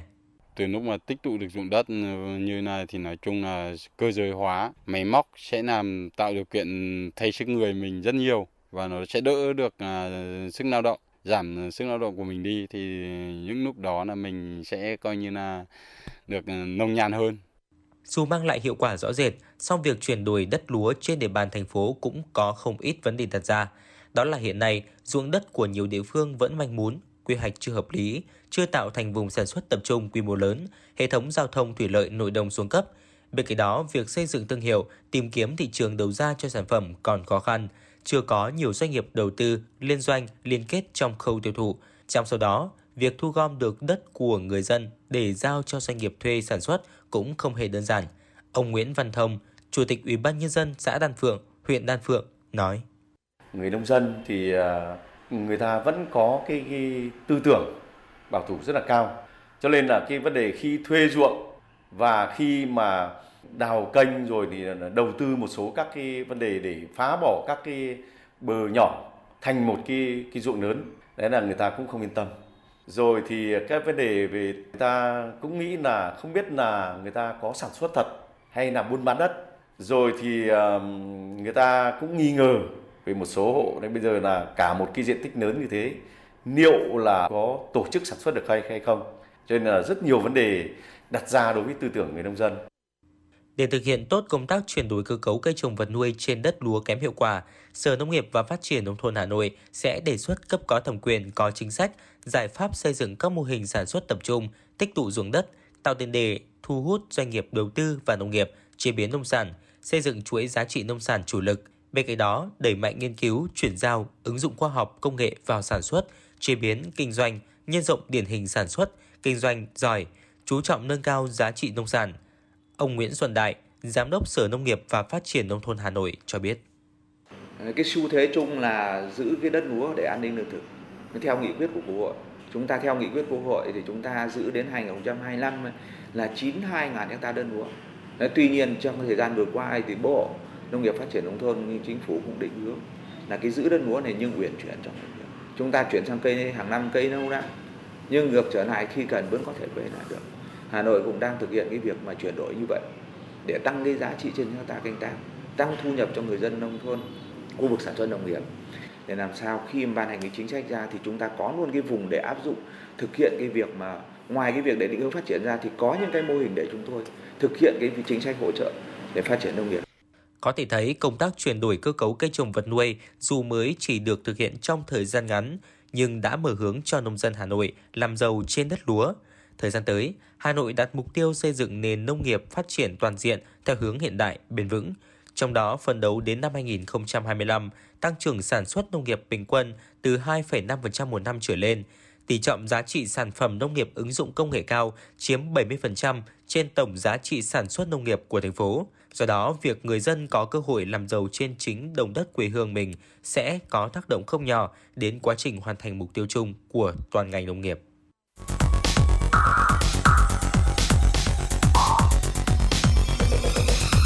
Quý vị và các bạn đang theo dõi kênh FM 96 MHz của đài phát thanh truyền hình Hà Nội. Hãy giữ sóng và tương tác với chúng tôi theo số điện thoại 024 3773 6688. FM 96 đồng hành trên mọi nẻo đường. đường. Tiếp nối dòng chảy tin tức của truyền động Hà Nội chiều là những thông tin mà phóng viên Kim Dung đã gửi về cho chương trình. Thưa quý vị, hôm qua theo giờ địa phương, Liên Hợp Quốc cập nhật tăng trưởng kinh tế thế giới năm 2023 ở mức 2,3%, tăng so với dự báo hồi đầu năm. Trong báo cáo triển vọng và tình hình kinh tế thế giới được công bố ngày hôm qua, Liên Hợp Quốc dự báo kinh tế toàn cầu đạt mức tăng trưởng là 2,3% trong năm 2023, tăng 0,4 điểm phần trăm so với dự báo hồi tháng 1. Đối với năm 2024, cơ quan này cũng dự báo tăng trưởng giảm 0,2 điểm phần trăm xuống mức 2,5%. Báo cáo mới nhất nêu rõ, tốc độ tăng trưởng của kinh tế toàn cầu vẫn thấp hơn nhiều so với tốc độ tăng trưởng trung bình 3,1% được ghi nhận trong hai thập kỷ trước khi xảy ra đại dịch toàn cầu COVID-19. Số liệu cập nhật của Liên Hợp Quốc thấp hơn so với dự báo của Quỹ tiền tệ quốc tế IMF. Trước đó, quỹ này nhận định tăng trưởng kinh tế toàn cầu sẽ giảm còn 2,9% vào năm 2023, từ 3,4% ở năm 2022 và tăng lên mức 3,1% ở năm 2024. Liên Hợp Quốc cho biết triển vọng tăng trưởng của Mỹ, Liên minh châu Âu EU và Trung Quốc ở năm 2023 đã được cải thiện. Triển vọng tăng trưởng tại nhiều quốc gia đang phát triển đã xấu đi trong bối cảnh các điều kiện tín dụng bị thắt chặt và chi phí tài chính bên ngoài gia tăng. Những quốc gia kém phát triển nhất được dự báo tăng trưởng 4,1% vào năm 2023 và 5,2% vào năm 2024, thấp hơn nhiều so với mục tiêu 7% của chương trình nghị sự năm 2030 về phát triển bền vững. Kinh tế Italia đạt mức tăng trưởng 0,5% trong quý 1 năm nay so với quý trước đó. Đây là một tín hiệu đáng mừng về mức độ phục hồi của quốc gia châu Âu này, trong bối cảnh toàn khu vực đang chịu ảnh hưởng bởi tình trạng giá năng lượng leo thang, chủ yếu là do xung đột tại Ukraine. Theo cơ quan thống kê quốc gia Italia, tổng sản phẩm quốc nội trong 3 tháng đầu năm nay của Italia, nền kinh tế lớn thứ ba khu vực đồng euro, Eurozone, tăng 1,8% so với cùng kỳ năm ngoái. Mức tăng trưởng này có được là nhờ sự gia tăng nhu cầu cả ở trong nước và xuất khẩu, với lĩnh vực công nghiệp và dịch vụ phục hồi trong khi nông nghiệp vẫn đang trì trệ. Cũng theo cơ quan thống kê quốc gia Italia, nền kinh tế của Italia đạt mức tăng trưởng 0,5% trong quý 1 năm nay so với quý trước đó. Đây là một tín hiệu đáng mừng bởi vì kinh tế Italia không chỉ phục hồi mạnh hơn so với mức dự kiến mà còn tránh được nguy cơ suy thoái kỹ thuật sau khi đã chứng kiến mức suy giảm nhẹ trong quý trước đó. Hôm qua, chính phủ Australia thông báo đối tác tài chính khí hậu Australia ACFP, quản lý bởi Ngân hàng Phát triển châu Á ADB, cấp gói hỗ trợ kỹ thuật cho công ty cổ phần giải pháp năng lượng VinES nhằm mục tiêu hỗ trợ nghiên cứu, thúc đẩy sự phát triển của công nghệ pin lithium-ion và sản xuất pin xe điện bền vững tại Việt Nam, cũng như tạo ra cơ hội việc làm trong chuỗi cung ứng. Gói hỗ trợ kỹ thuật là một phần trong cam kết hỗ trợ chiến lược của ADB và chính phủ Australia dành cho Việt Nam trong chuyển đổi sang nền kinh tế phát thải carbon thấp, hướng tới mục tiêu chuyển đổi sang phát thải dòng bằng không vào năm 2050. Theo đó, ADB và chính phủ Australia, một phần của ACFP cùng với VinES sẽ nghiên cứu và tìm giải pháp cho các vấn đề bao gồm phát triển các chuỗi cung ứng đa dạng và bền vững, phục vụ cho việc sản xuất pin tại Việt Nam dựa trên dự báo nhu cầu pin từ các nhà sản xuất xe điện trong nước, xác định các giải pháp tốt nhất trong việc tái sử dụng và tái chế pin xe điện và xác lập cơ hội tạo ra việc làm, nâng cao tay nghề người lao động trong toàn chuỗi cung ứng xe điện.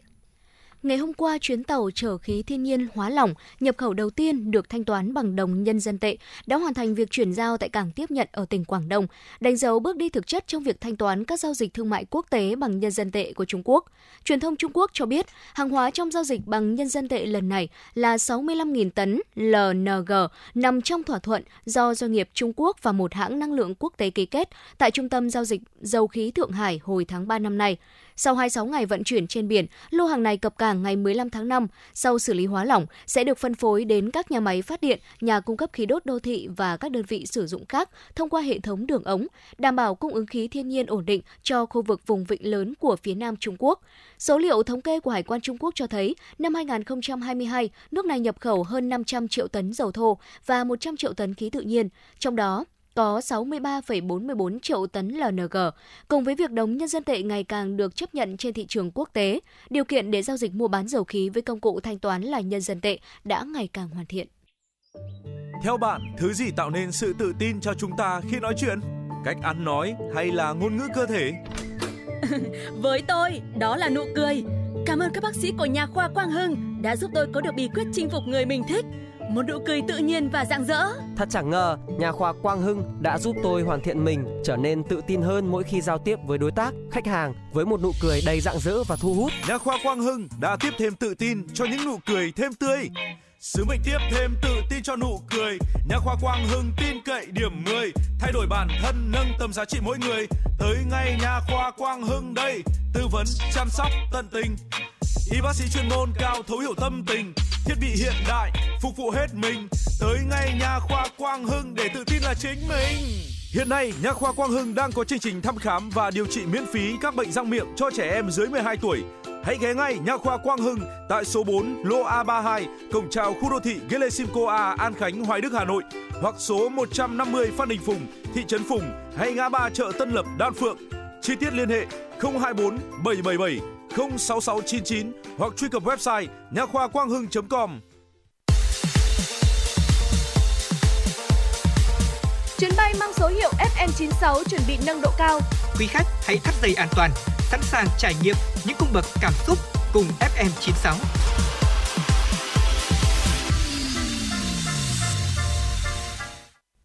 Thưa quý vị và các bạn, Hà Nội là một trong những địa phương tiêu thụ nông sản sau chế biến lớn nhất cả nước. Các loại nông sản cũng được gia tăng giá trị nhờ chế biến. Đây cũng là cơ sở để Hà Nội phấn đấu đến năm 2030, tốc độ tăng giá trị hàng nông sản qua chế biến đạt 7 đến 8% trên một năm và hình thành hỗ trợ phát triển khoảng 15 khu chế biến nông sản gắn với chuỗi giá trị. Xin mời quý vị sẽ cùng lắng nghe phóng sự tạo bước phát triển trong chế biến nông sản. Bằng cách làm bài bản từ lựa chọn nguyên liệu, quy trình sản xuất đến xây dựng bộ nhận diện thương hiệu, Hợp tác xã Thanh niên Võng La, huyện Đông Anh đang từng bước tạo dựng thương hiệu cho sản phẩm thủ công truyền thống của quê hương đã được thành phố công nhận từ 3 đến 4 sao ô cốp. Do đó, từ năm 2020 đến nay, các sản phẩm đậu phụ của hợp tác xã đã tìm được kênh phân phối tại các bếp ăn tập thể, hệ thống nhà hàng. Cũng nhờ đẩy mạnh khâu tiêu thụ, hơn chục thành viên của hợp tác xã đã duy trì được công việc với thu nhập ổn định. Hiện nay, mỗi ngày Hợp tác xã Thanh niên Võng La sản xuất khoảng 1 tấn đậu phụ, cung cấp cho nhiều hệ thống bếp ăn công nghiệp, trường học trên địa bàn và các tỉnh thành lân cận. Anh Phan Văn Đạt, Giám đốc Hợp tác xã Thanh niên Võng La, huyện Đông Anh cho biết. Tự hào là được sinh ra và lớn lên tại làng nghề truyền thống và được thành phố công nhận là cái nghề đậu phụ làng trài Võng La là sản phẩm làng nghề truyền thống thì xuất phát từ cái làng nghề đó thì chúng tôi là thế hệ thanh niên mong muốn được tiếp tục phát triển cái nghề đậu phụ này của quê hương theo một cái hướng đi mới để mục tiêu là sản phẩm được nâng nâng tầm và chất lượng hơn nhưng vẫn đảm bảo được các tiêu chuẩn vệ sinh và đưa ra thị trường những sản phẩm đậu phụ sạch bằng những máy móc hiện đại bây giờ kết hợp với phương pháp truyền thống để làm sao là giảm sức lao động không còn vất vả như ngày xưa nữa và vẫn tăng năng suất Ghi nhận tại công ty cổ phần công nghệ thực phẩm Vinh Anh đóng trên địa bàn huyện Thường Tín, dây chuyền giết mổ lợn bán tự động của đơn vị có công suất 200 con một giờ. Từ khi đi vào hoạt động đến nay, doanh nghiệp đã tạo công an việc làm cho hàng trăm lao động địa phương với mức thu nhập từ 6 đến 8 triệu đồng một người một tháng. 9 sản phẩm là thịt tươi chế biến sâu của đơn vị đã đạt chứng nhận ô cốp 4 sao của thành phố Hà Nội và đã thiết lập được hệ thống phân phối khá ổn định. Đây cũng là cơ sở để doanh nghiệp thiết lập chuỗi liên kết, xây dựng vùng nguyên liệu sản xuất, tạo công an việc làm ổn định cho người chăn nuôi. Bên cạnh đó, công ty tiếp tục mở rộng nhà máy, đầu tư thêm dây chuyền giết mổ gà công nghiệp và hệ thống pha lóc chế biến các sản phẩm từ con gà. Dây chuyền này có công suất 2.000 con một giờ, được vận hành theo tiêu chuẩn châu Âu. Hiện nay, bên cạnh bán thịt tươi, khá nhiều phần của con gà đã được công ty đưa vào chế biến sâu. Lợi nhuận sau chế biến có giá trị sản phẩm gia tăng từ 20 đến 30%. Sản phẩm đa dạng sẽ tiếp cận thị trường dễ dàng. Đặc biệt, việc tận dụng được những phần thịt vụn từ dây chuyền pha lóc đưa vào chế biến sẽ giúp doanh nghiệp đạt lợi ích tối đa. Chia sẻ với chúng tôi, ông Đào Quang Vinh, giám đốc công ty cổ phần công nghệ thực phẩm Vinh Anh nói: Ở ngoài cái việc mà để sản xuất ờ, trên dây chuyền để giết mổ sạch thì chúng tôi đã xây dựng một nguyên liệu như ờ, nhân chất và chúng tôi đã kết hợp với tập đoàn Hớt là xây dựng được 25 trang trại quyến ngáp cho bà con với tổng cộng sắp đàn tầm độ 50.000 con để cho khi sản phẩm ra của chúng ta chúng ta thứ nhất là tăng được năng suất hai là đảm bảo được cái độ vệ sinh thú y và an toàn thực phẩm để đưa được những sản phẩm và chất lượng tốt nhất à, ra thị trường cũng như là giá cả có thể cạnh tranh được. Trong năm vừa qua thì chúng tôi cũng đầu tư sang để sản xuất cái dây chuyền chế biến sâu để làm các sản phẩm à, chế biến như là xúc xích, à, thịt hun khói, dăm bông, salami hoặc chẳng cũng như là giò chả. Thì thứ nhất là chúng tôi đã tận dụng được cái các cái sản phẩm mà trong khi mà pha sơ chế ra để nó thừa thì không để để tận dụng hết được các sản phẩm đấy. Thứ hai là giá trị nó cũng sẽ tăng lên cho chúng tôi tầm độ hai ba mươi phần trăm nữa. Như vậy có thể thấy, thông qua việc chế biến áp dụng khoa học kỹ thuật mà các sản phẩm thủ công truyền thống có thêm cơ hội được cất cánh. Theo thống kê của Sở Nông nghiệp và Phát triển Nông thôn Hà Nội, hiện nay toàn thành phố có trên 2.600 cơ sở sản xuất kinh doanh sản phẩm nông lâm thủy sản, trong đó có 400 cơ sở hoạt động trong lĩnh vực chế biến. Cùng với việc đầu tư công nghệ chế biến sâu, các doanh nghiệp đã thay đổi nhận thức về quản lý và giám sát an toàn thực phẩm trong toàn bộ quy trình sản xuất, đồng thời xây dựng nguồn lao động trẻ có khả năng tiếp thu khoa học kỹ thuật. Hiện tại, công nghiệp chế biến nông sản đã và đang giải quyết việc làm cho hàng nghìn lao động ở khu vực nông thôn. Công nghiệp chế biến cũng tạo ra bước phát triển vượt bậc cho quá trình hình thành và phát triển thương hiệu nhiều mặt hàng nông sản thủ đô.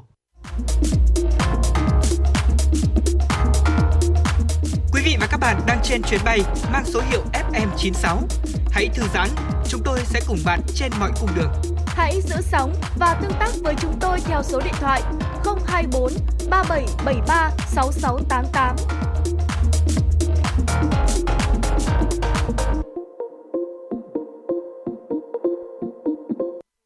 Thưa quý vị và các bạn, thực hiện đề án chăm sóc sức khỏe người cao tuổi giai đoạn năm 2017-2025, trên địa bàn thủ đô, Sở Y tế Hà Nội đã triển khai đến các đơn vị y tế, các phòng chức năng của Sở Y tế, Chi cục Dân số Kế hoạch hóa gia đình Hà Nội, chủ động xây dựng và thực hiện nhiệm vụ được phân công, phấn đấu hoàn thành tốt nhiệm vụ trong năm 2023. Đề án chăm sóc sức khỏe người cao tuổi giai đoạn 2017-2025 trên địa bàn thành phố Hà Nội đến năm 2025 với mục tiêu tổng quát của kế hoạch là đáp ứng nhu cầu chăm sóc sức khỏe người cao tuổi, thích ứng với giai đoạn già hóa dân số, góp phần thực hiện chương trình hành động quốc gia về người cao tuổi, chiến lược dân số và sức khỏe sinh sản, chiến lược quốc gia bảo vệ, chăm sóc và nâng cao sức khỏe nhân dân, từng bước nâng cao chất lượng dân số thủ đô. Các mục tiêu cụ thể bao gồm nâng cao nhận thức, tạo môi trường xã hội đồng thuận và phong trào toàn xã hội tham gia chăm sóc sức khỏe người cao tuổi. Bà Kiều Thúy Nga, Phó Giám đốc Trung tâm Y tế quận Đống Đa cho biết. Với ờ, Đống Đa thì với số lượng dân số rất là đông, cái tỷ lệ của người cao tuổi thì à, chiếm ở 22%, thì à, Đống Đa đang đạt ở cái ngưỡng là già hóa dân số. Thế vì vậy là quận cũng ờ, rất là quan tâm trong cái công tác lãnh đạo chỉ đạo để thực hiện tất cả các hoạt động về chăm sóc người cao tuổi ở địa phương làm sao cho tốt nhất thì chúng tôi cũng uh, uh, xây dựng một cách chi tiết cụ thể các kế hoạch hàng năm. Khi triển khai thì chúng tôi cũng được uh, sự ủng hộ rất là cao uh, từ cấp ủy đảng chính quyền địa phương uh, đến uh, các uh, đoàn thể cũng như là uh, người dân trên địa bàn khi mà uh, tiếp nhận cái đề án này. Hiện nay thì chúng tôi có 125 uh, câu lạc bộ Ờ, với rất nhiều các hoạt động mô hình ờ, để cho người cao tuổi có thể sinh hoạt ờ, để có thể là chia sẻ và cùng xây dựng cái sức khỏe của mình giúp cho cái sức khỏe của mình nó được tốt hơn.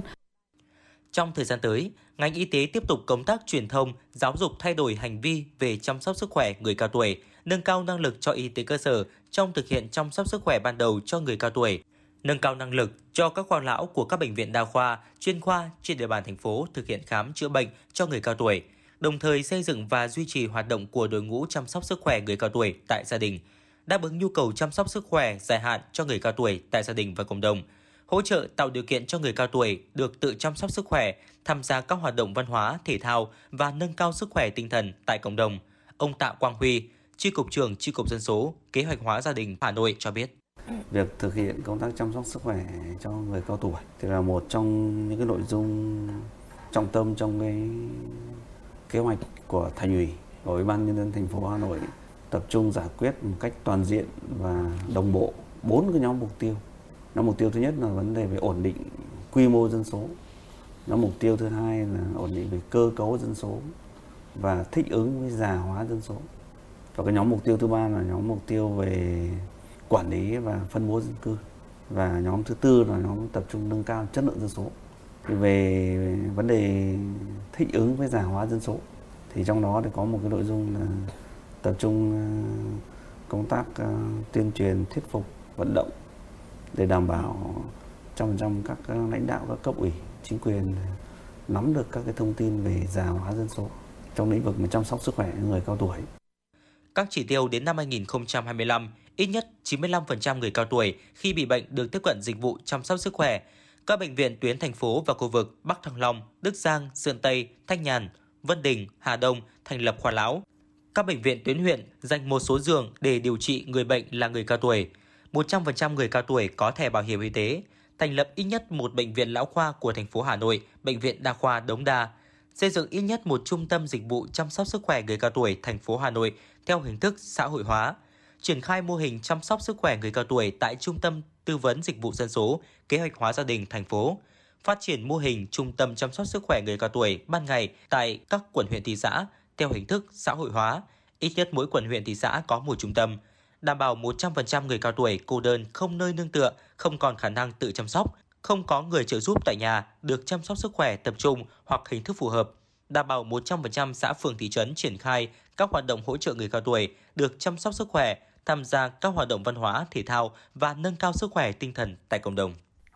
Quý vị và các bạn đang nghe chương trình Truyền động Hà Nội chiều được phát trực tiếp trên tần số 96 MHz của Đài Phát thanh và Truyền hình Hà Nội. Chỉ đạo nội dung Nguyễn Kim Khiêm, chỉ đạo sản xuất Nguyễn Tiến Dũng, tổ chức sản xuất Lê Xuân Luyến, biên tập Quang Hưng, MC Hồng Hạnh Thu Thảo, đạo diễn Bích Ngọc, thư ký Kim Dung cùng kỹ thuật viên Kim Thoa phối hợp thực hiện. Còn bây giờ mời quý vị và các bạn hãy giữ sóng để cùng lắng nghe bài hát Hà Nội một trái tim hồng sáng tác nhạc sĩ Nguyễn Đức Toàn qua sự thể hiện của ca sĩ Quang Học.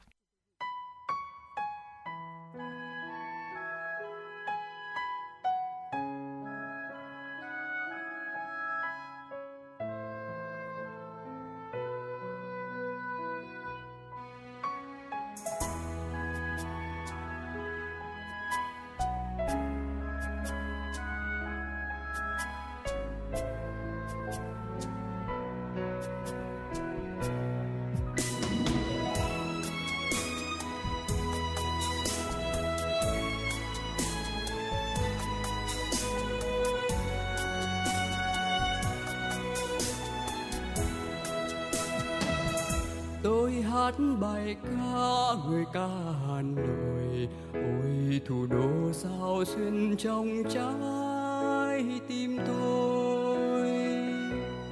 Hàng cây xanh bao mùa lá đỏ, gió sông hồng dì dào sóng vỗ mùa thu đi qua từng phố nhỏ, ôi, hồ gươm như một bài thơ. Hà Nội ơi, có từ bao giờ, mấy nghìn năm trói trang rực rỡ. Hà Nội ơi nao nức bài ca, vẫn âm vang trong tâm hồn ta. Người Hà Nội hôm nay ra đi, mang trong mình bao nhiêu nỗi nhớ. Những ánh đèn cửa sổ, bầu trời đêm, cháy bỏng tình yêu. Một chàng trai là chiến sĩ biên phòng, một cô gái lên đường đi xa, vẫn thủy chung với cả tấm lòng hà nội ơi. Một trái tim hồng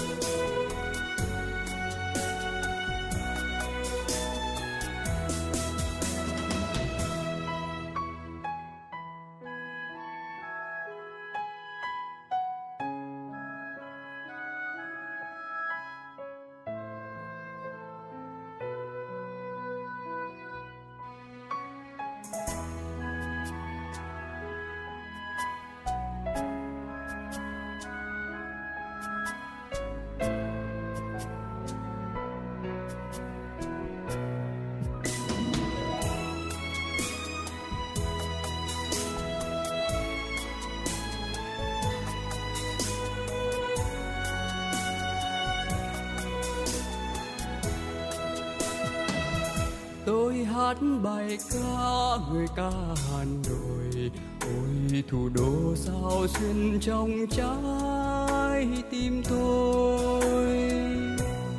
Áng cây xanh bao mùa lá đỏ, gió sông hồng dì dào sóng vỗ mùa thu đi qua từng phố nhỏ, ôi hồ gươm như một bài thơ. Hà Nội ơi từ bao giờ, mấy nghìn năm trói trang rực rỡ. Hà Nội ơi nao nức bài ca, vẫn âm vang trong tâm hồn ta.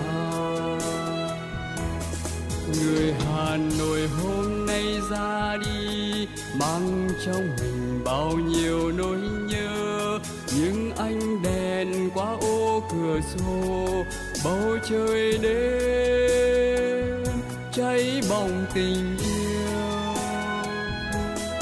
Một chàng trai là chiến sĩ biên phòng, một cô gái lên đường đi xa, vẫn thủy chung với cả tấm lòng hà nội ơi. Một trái tim hồng một chàng trai là chiến sĩ biên phòng, một cô gái lên đường đi xa, vẫn thủy chung với cả tấm lòng hà nội ơi. Một trái tim hồng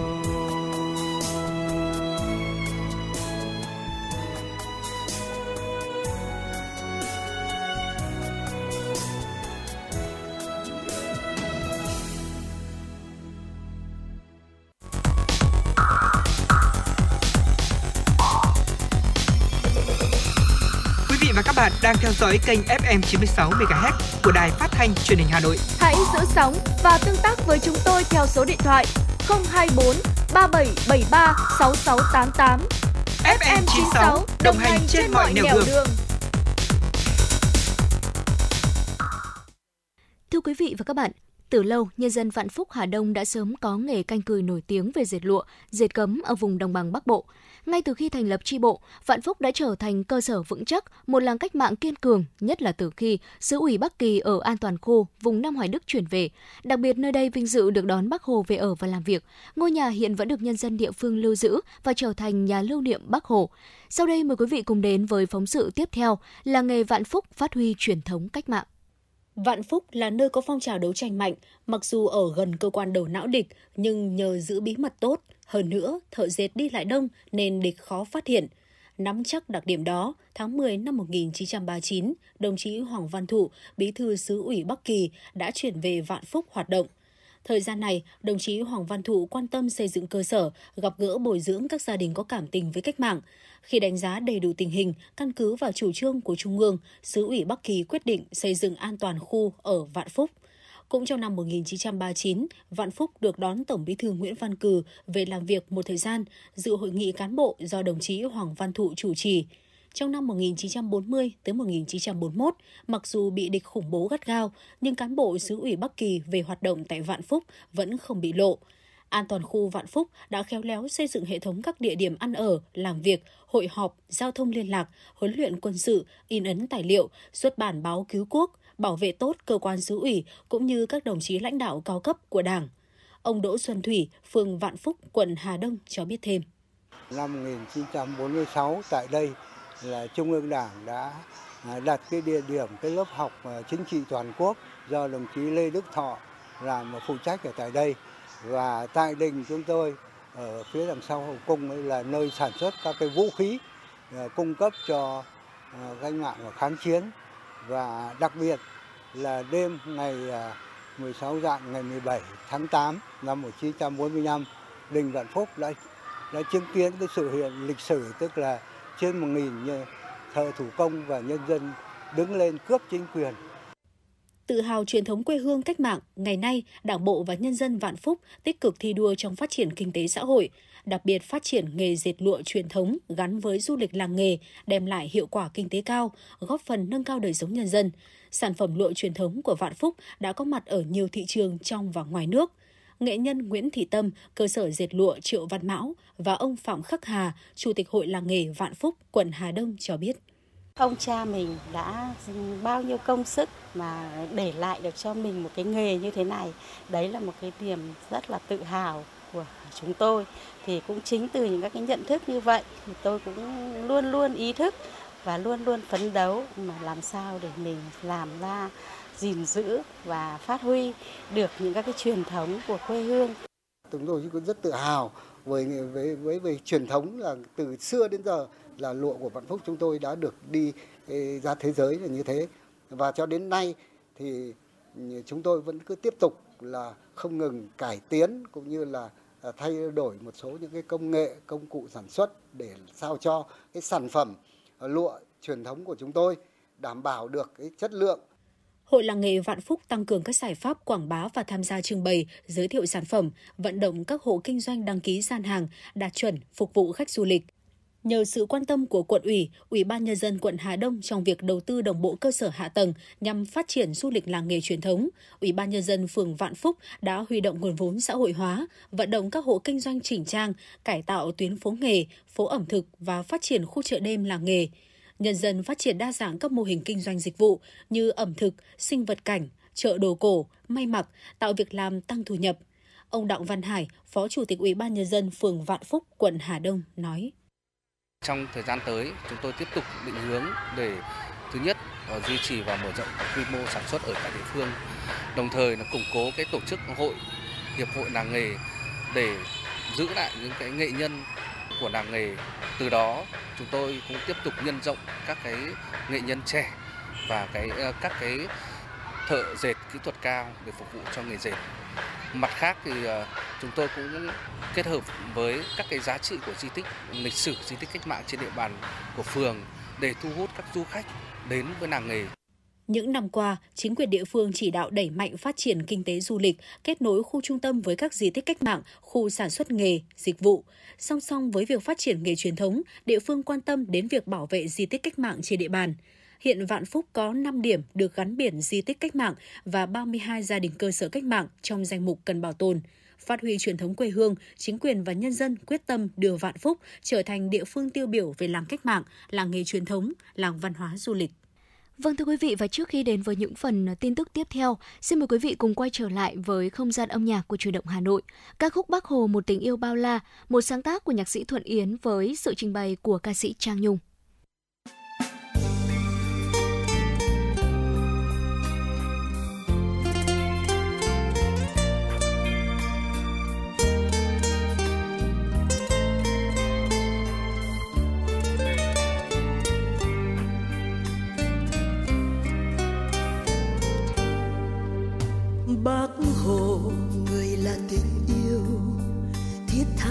Đất trong lòng dân và trong trái tim. Nhân loại, cả cuộc đời bác chăm lo cho hạnh phúc nhân dân. Mãi ngàn đời bác hy sinh cho dân tộc việt nam.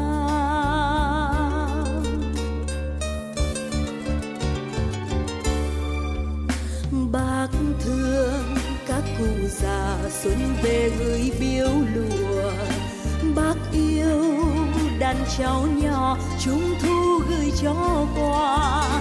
Bác thương đoàn dân công, đêm nay ngủ ngoài rừng. Bác thương, người chiến sĩ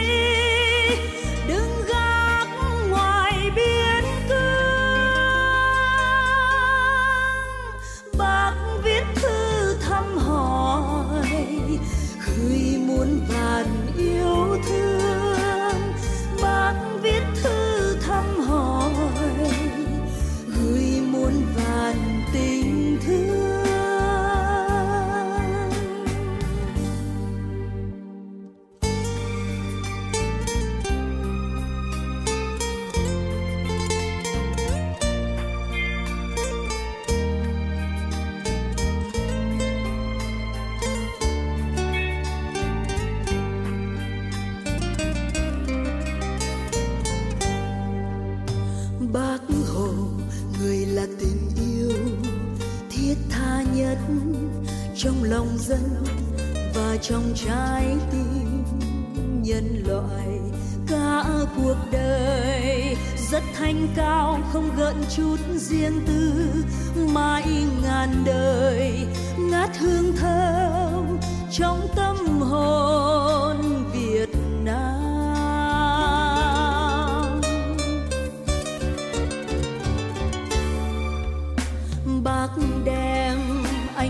Trời xua màn đêm giá lạnh. Bác đem mùa xuân về, dâng hoa đẹp cho đời. Bác như bài dân ca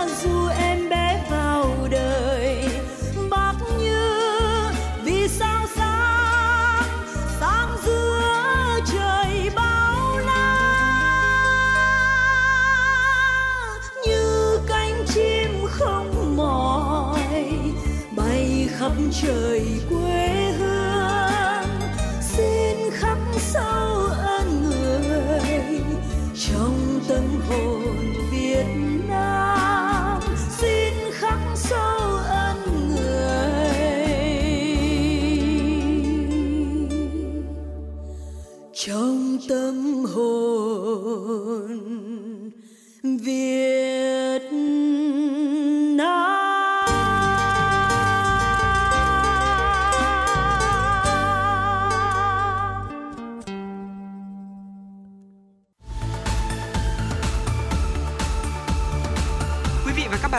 dõi kênh FM 96 MHz của đài phát thanh truyền hình Hà Nội. Hãy giữ sóng và tương tác với chúng tôi theo số điện thoại 024 3773 6688. FM 96 đồng hành trên mọi nẻo đường.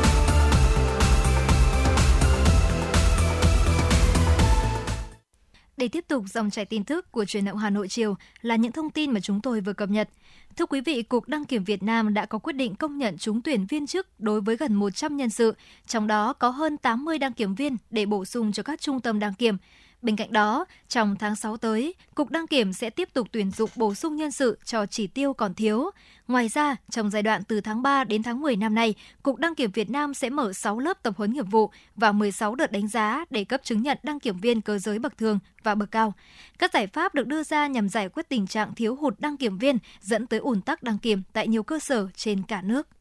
Tổng cục Hải quan vừa cho biết, trước tình hình mua bán vận chuyển các chất ma túy qua đường hàng không, chuyển phát nhanh diễn biến phức tạp với nhiều phương thức thủ đoạn tinh vi, quán triệt chỉ đạo của Tổng cục trưởng Hải quan và qua công tác thu thập, xử lý thông tin nghiệp vụ cũng như giả soát xác định trọng điểm, cảnh báo dấu hiệu nghi vấn từ Tổng cục Hải quan, Công an Hà Nội, Cục Hải quan Hà Nội, nhiều vụ vận chuyển trái phép các chất ma túy qua đường hàng không, chuyển phát nhanh đã bị phát hiện, thu giữ hơn 29 kg ma túy các loại và bắt giữ được đối tượng. Đáng chú ý là số tăng vật ma túy bị lực lượng hải quan phát hiện có trong cả lô hàng nhập khẩu và xuất khẩu. Các đối tượng dùng thủ đoạn cất giấu tinh vi, trà trộn trong các lọ kem dưỡng da, lọ thực phẩm hay các thùng bia. Các đối tượng trao đổi với nhau qua mạng xã hội WhatsApp, Instagram sử dụng nickname che giấu thông tin cá nhân, chia quá trình vận chuyển hàng hóa thành nhiều công đoạn qua nhiều hãng vận chuyển nhằm theo dõi, cắt đuôi khi có bất thường, thuê người nhận không biết nội dung như Grab, taxi công nghệ. Thưa quý vị và các bạn, Cục Phòng vệ Thương mại thuộc Bộ Công Thương cho biết, Bộ Thương mại Hoa Kỳ DOC đã có thông báo gia hạn thời gian điều tra chống lẩn tránh thuế phòng vệ thương mại với một số mặt hàng nhập khẩu từ Việt Nam. Cụ thể, gia hạn thời gian ban hành kết luận cuối cùng trong vụ việc điều tra chống lẩn tránh thuế phòng vệ thương mại đối với sản phẩm gỗ rán sử dụng nguyên liệu gỗ cứng nhập khẩu từ Việt Nam.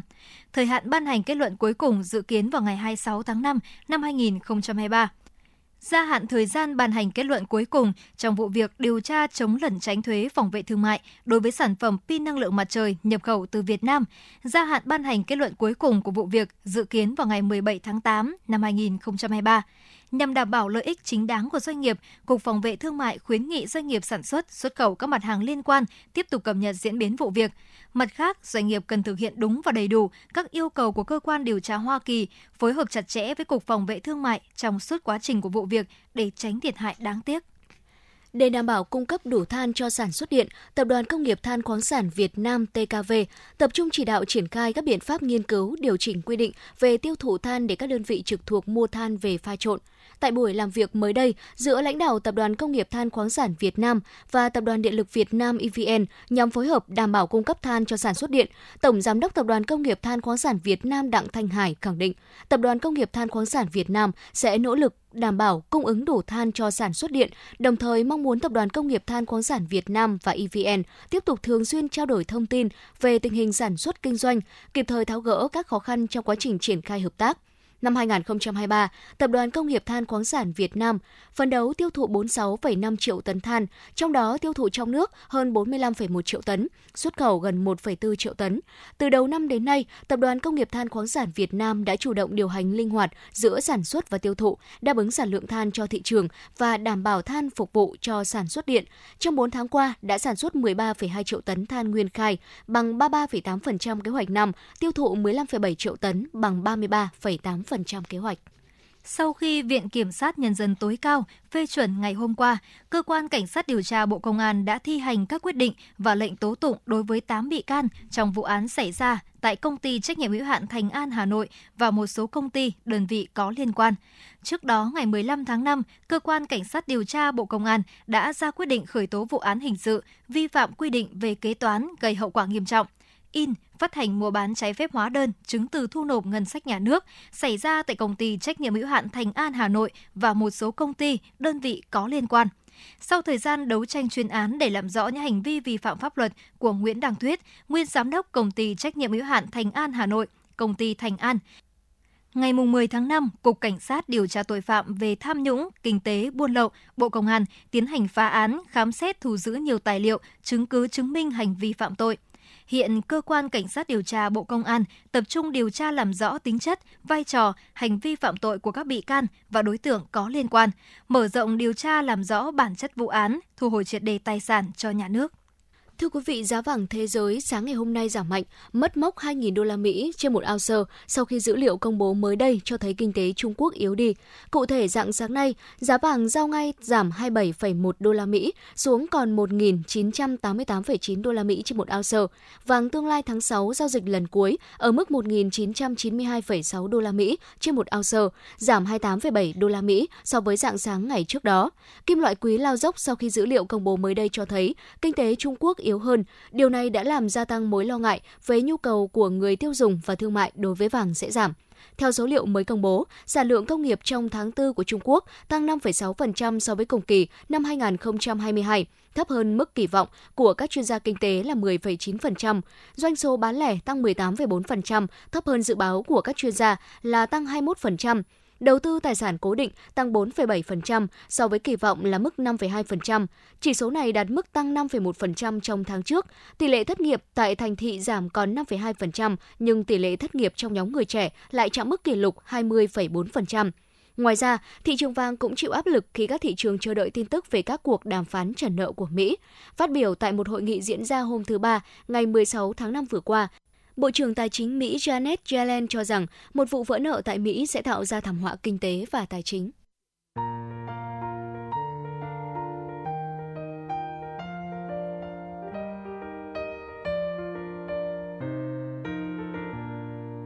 Trời nhẹ dần lên cao, hồn tôi dường như bóng chim vươn đôi cánh mềm, lặng lẽ kiếm chốn nào bình yên dòng sông xanh kia nằm yên như không muốn trôi.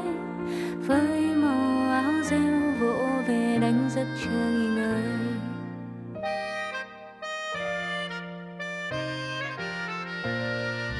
Ta dòng trời phiêu lãng cuối trời. Đời bọt bèo phù du kiếp người. Dù qua bao nhiêu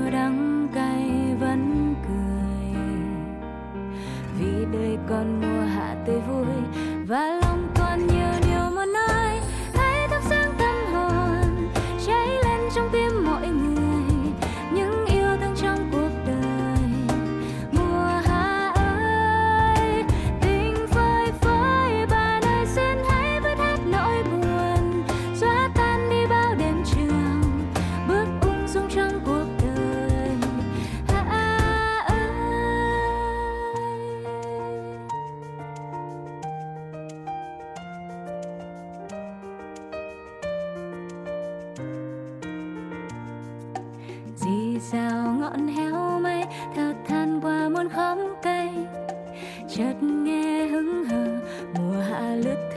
tầm tay.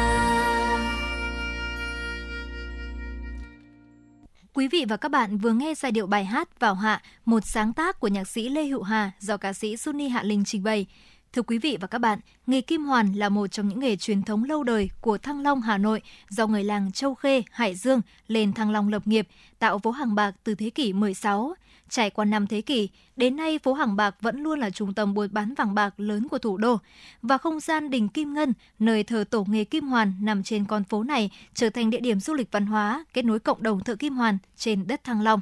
Ngay bây giờ xin mời quý vị sẽ cùng theo dõi phóng sự nơi kết nối thợ kim hoàn trên đất Thăng Long. Tinh xảo tỉ mỉ đến từng chi tiết, nghề thủ công chế tác kim hoàn đòi hỏi kỹ thuật cao và rất nhiều công sức của từng người thợ. Tri ân tổ nghề kim hoàn, lần đầu tiên trong không gian của đình Kim Ngân, người dân và du khách được trực tiếp xem và ngắm nhìn những người thợ đúc bạc nén, tái hiện hình ảnh những người làng Châu Khê, xã Thúc Kháng, huyện Bình Giang, tỉnh Hải Dương ra đây làm nghề đúc bạc cho triều đình. Nghệ nhân Nguyễn Minh Tân, Hội Mỹ nghệ Kim Hoàn Việt Nam chia sẻ. Lưu Xuân Tín là của, của người người làng Châu Khê đã được nhà vua ban đã được nhà vua chỉ thị là giao để đúc bạc lén cho nhà vua đúc bạc lén ở tại ờ, phố hàng bạc này từ đó thì là cứ đời này quỷ qua đời khác là là là là, là, là đều là đúc bạc cho nhà vua. Cho đến thời đến tận ngày nay thì là đã phát triển thành nghề kim hoàn vàng bạc. Trải qua năm thế kỷ, đến nay phố hàng bạc vẫn luôn là trung tâm buôn bán vàng bạc lớn của thủ đô. Ngoài ra, Hà Nội còn có nghề đậu bạc gắn với làng Định Công, nay là phường Định Công, quận Hoàng Mai và một số làng nghề kim hoàn, kim khí nổi tiếng khác như nghề đúc đồng ngũ xã, quận Tây Hồ, nghề sát quỳ vàng kiêu kỵ, huyện Gia Lâm. Song do quá trình đô thị hóa cùng sự thay đổi của thị trường, hiện nay đa phần làng nghề kim hoàn ở Hà Nội đều rơi vào tình trạng hoạt động cầm chừng và phải đối mặt với nhiều khó khăn thách thức sản phẩm làng nghề không đáp ứng được thị hiếu của người tiêu dùng.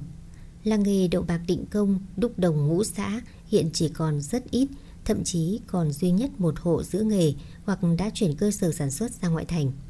Phố Hàng Bạc hiện chủ yếu là nơi kinh doanh sản phẩm kim hoàn, số hộ gia đình tham gia sản xuất ngày càng hạn chế. Trước sự mai một của nghề thủ công truyền thống trong xã hội hiện đại, Ban Quản lý Hồ Hoàn Kiếm và Phố Cổ Hà Nội đã tổ chức lễ hội Đình Kim Ngân định kỳ 5 năm một lần với hàng loạt các hoạt động tái hiện, trình diễn, giao lưu để tôn vinh và gìn giữ di sản nghề kim hoàn. Em Nguyễn Tùng Phương, con trai nghệ nhân Nguyễn Minh Tân và nghệ nhân Nguyễn Trí Thành, số 83 Phố Hàng Bạc, quận Hoàn Kiếm cho biết. Con đã học nghề kim hoàn từ nhỏ, ờ, từ bố con dạy con. Con thường học vào những thời gian rảnh rỗi hoặc là những ngày nghỉ. Con mong là sau này lớn lên con sẽ làm kim hoàn cho nhà con và nhà con phát triển hơn nữa. quận Hoàn Kiếm, ban quản lý phố cổ thì cứ 5 năm một lần thì tổ chức một cái cái cái, cái ngày hội như vậy thì dân bạn chúng tôi là rất phấn khởi và chúng tôi cảm thấy rằng đó là một cái sự quan tâm của nhà nước của các ban ngành đối với lại những người thợ Hiện những người con của làng Châu Khê, Hải Dương vẫn đang gắn bó và phát triển nghề kim hoàn, kinh doanh vàng bạc trên khắp phố phường Hà Nội. Bên cạnh sản xuất hàng thủ công mỹ nghệ, các sản phẩm hiện đại trẻ trung ngày càng nhiều. Bà Phạm Thị Thiều, Giám đốc doanh nghiệp vàng Kim Cương, Hà Nội nói. Vật liệu rất là quý, người ta không những là là là trang sức cho hôm nay mà còn là của để dành cho mai sau. Thế vì thế cho nên là uh, theo tôi tôi cho là xã hội càng tiến bộ, đời sống kinh tế càng nâng cao thì nghề kim hoàn lại càng có điều kiện để phát triển. Những tri thức dân gian và nghề kim hoàn đứng trước nguy cơ mai một, bên cạnh đó, làng nghề phố nghề còn phải đối mặt với các vấn đề về cạnh tranh quốc tế. Việc phát triển nghề kim hoàn không chỉ là bảo tồn một di sản truyền thống mà còn có vai trò quan trọng trong việc tạo ra những sản phẩm, dịch vụ để phát triển công nghiệp văn hóa. Phó giáo sư tiến sĩ Đỗ Thị Hảo, Ủy viên Hội đồng Tư vấn Hiệp hội Làng nghề Việt Nam cho rằng Ngoài những sản phẩm thủ công mỹ nghệ thì chúng tôi cũng ờ, từng những người thợ Ờ, luôn trau dồi học hỏi áp dụng những ờ, khoa học kỹ thuật cũng như là các công nghệ hiện đại của thế giới để tạo ra những cái sản phẩm đẹp hơn, tinh xảo hơn, phục vụ cho nhu cầu của khách hàng hiện tại. Khu phố cổ Hà Nội có vị trí đặc biệt trong khu vực trung tâm nội đô lịch sử của thủ đô Hà Nội, gắn liền với lịch sử của vùng đất Thăng Long, Đông Đô, Hà Nội. Trong quá trình xây dựng và phát triển của thủ đô, chính quyền và nhân dân thành phố Hà Nội nói chung, quận Hoàn Kiếm nói riêng luôn coi trọng và xác định việc giữ gìn, phát huy giá trị di sản phố cổ Hà Nội là nhiệm vụ trọng tâm, là trách nhiệm không chỉ của chính quyền mà vai trò đóng góp của cộng đồng là vô cùng quan trọng. Đề án nghiên cứu tổ chức lễ hội truyền thống trong khu phố cổ Hà Nội và khu vực Hồ Hoàn Kiếm đã được quận Hoàn Kiếm triển khai trong nhiều năm qua, thu hút được sự quan tâm, tham gia nhiệt tình và trách nhiệm của người dân Hoàn Kiếm nói riêng và cả cộng đồng nói chung. Để bảo tồn và phát triển nghề kim hoàn trong xu thế xã hội hiện nay, cần phải tạo nên những sản phẩm vừa truyền thống lại vừa hiện đại, phù hợp với thị hiếu của khách hàng trong và ngoài nước, đem lại giá trị kinh tế cao hơn cho các sản phẩm kim hoàn và cải thiện đời sống cho các nghệ nhân, thợ giỏi nhằm lan tỏa, duy trì và phát triển nghề. Cùng với đó, cần có sự phối hợp của các trường mỹ thuật, có những khóa đào tạo bài bản, động viên khuyến khích những người trẻ tiếp cận nghề tinh hoa này. Hơn nữa, làng nghề, phố nghề còn phải đối mặt với các vấn đề về cạnh tranh quốc tế. Vì vậy, để nghề kim hoàn trường tồn và phát triển theo thời gian, thì nghề kim hoàn cần có những đổi mới thích nghi nhanh với những thay đổi của thị trường thời kinh tế 4.0. Từ đó tạo ra những sản phẩm kim hoàn đặc trưng của Tăng Long Hà Nội, không chỉ là trang sức hay đồ dùng gia đình mà còn trở thành quà tặng biểu trưng của thành phố Hà Nội, quà lưu niệm cho du khách gần xa. Có như vậy mới duy trì và phát triển nghề để ngành kim hoàn tiếp tục có cơ hội đóng góp tích cực cho văn hóa di sản Hà Nội.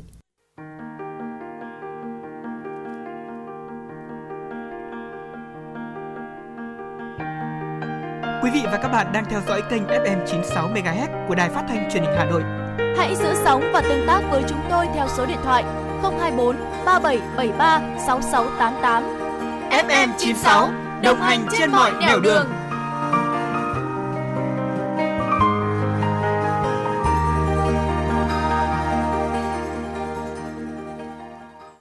Vâng thưa quý vị, và tới đây thời lượng của truyền động Hà Nội chiều nay được phát trên sóng Đài Phát thanh Truyền hình Hà Nội cũng xin được phép khép lại. Thu Thảo và Hồng Hạnh mong rằng quý vị sẽ ghi nhớ số điện thoại nóng của chương trình 024 3773 6688. Còn bây giờ, xin kính chào tạm biệt và hẹn gặp lại.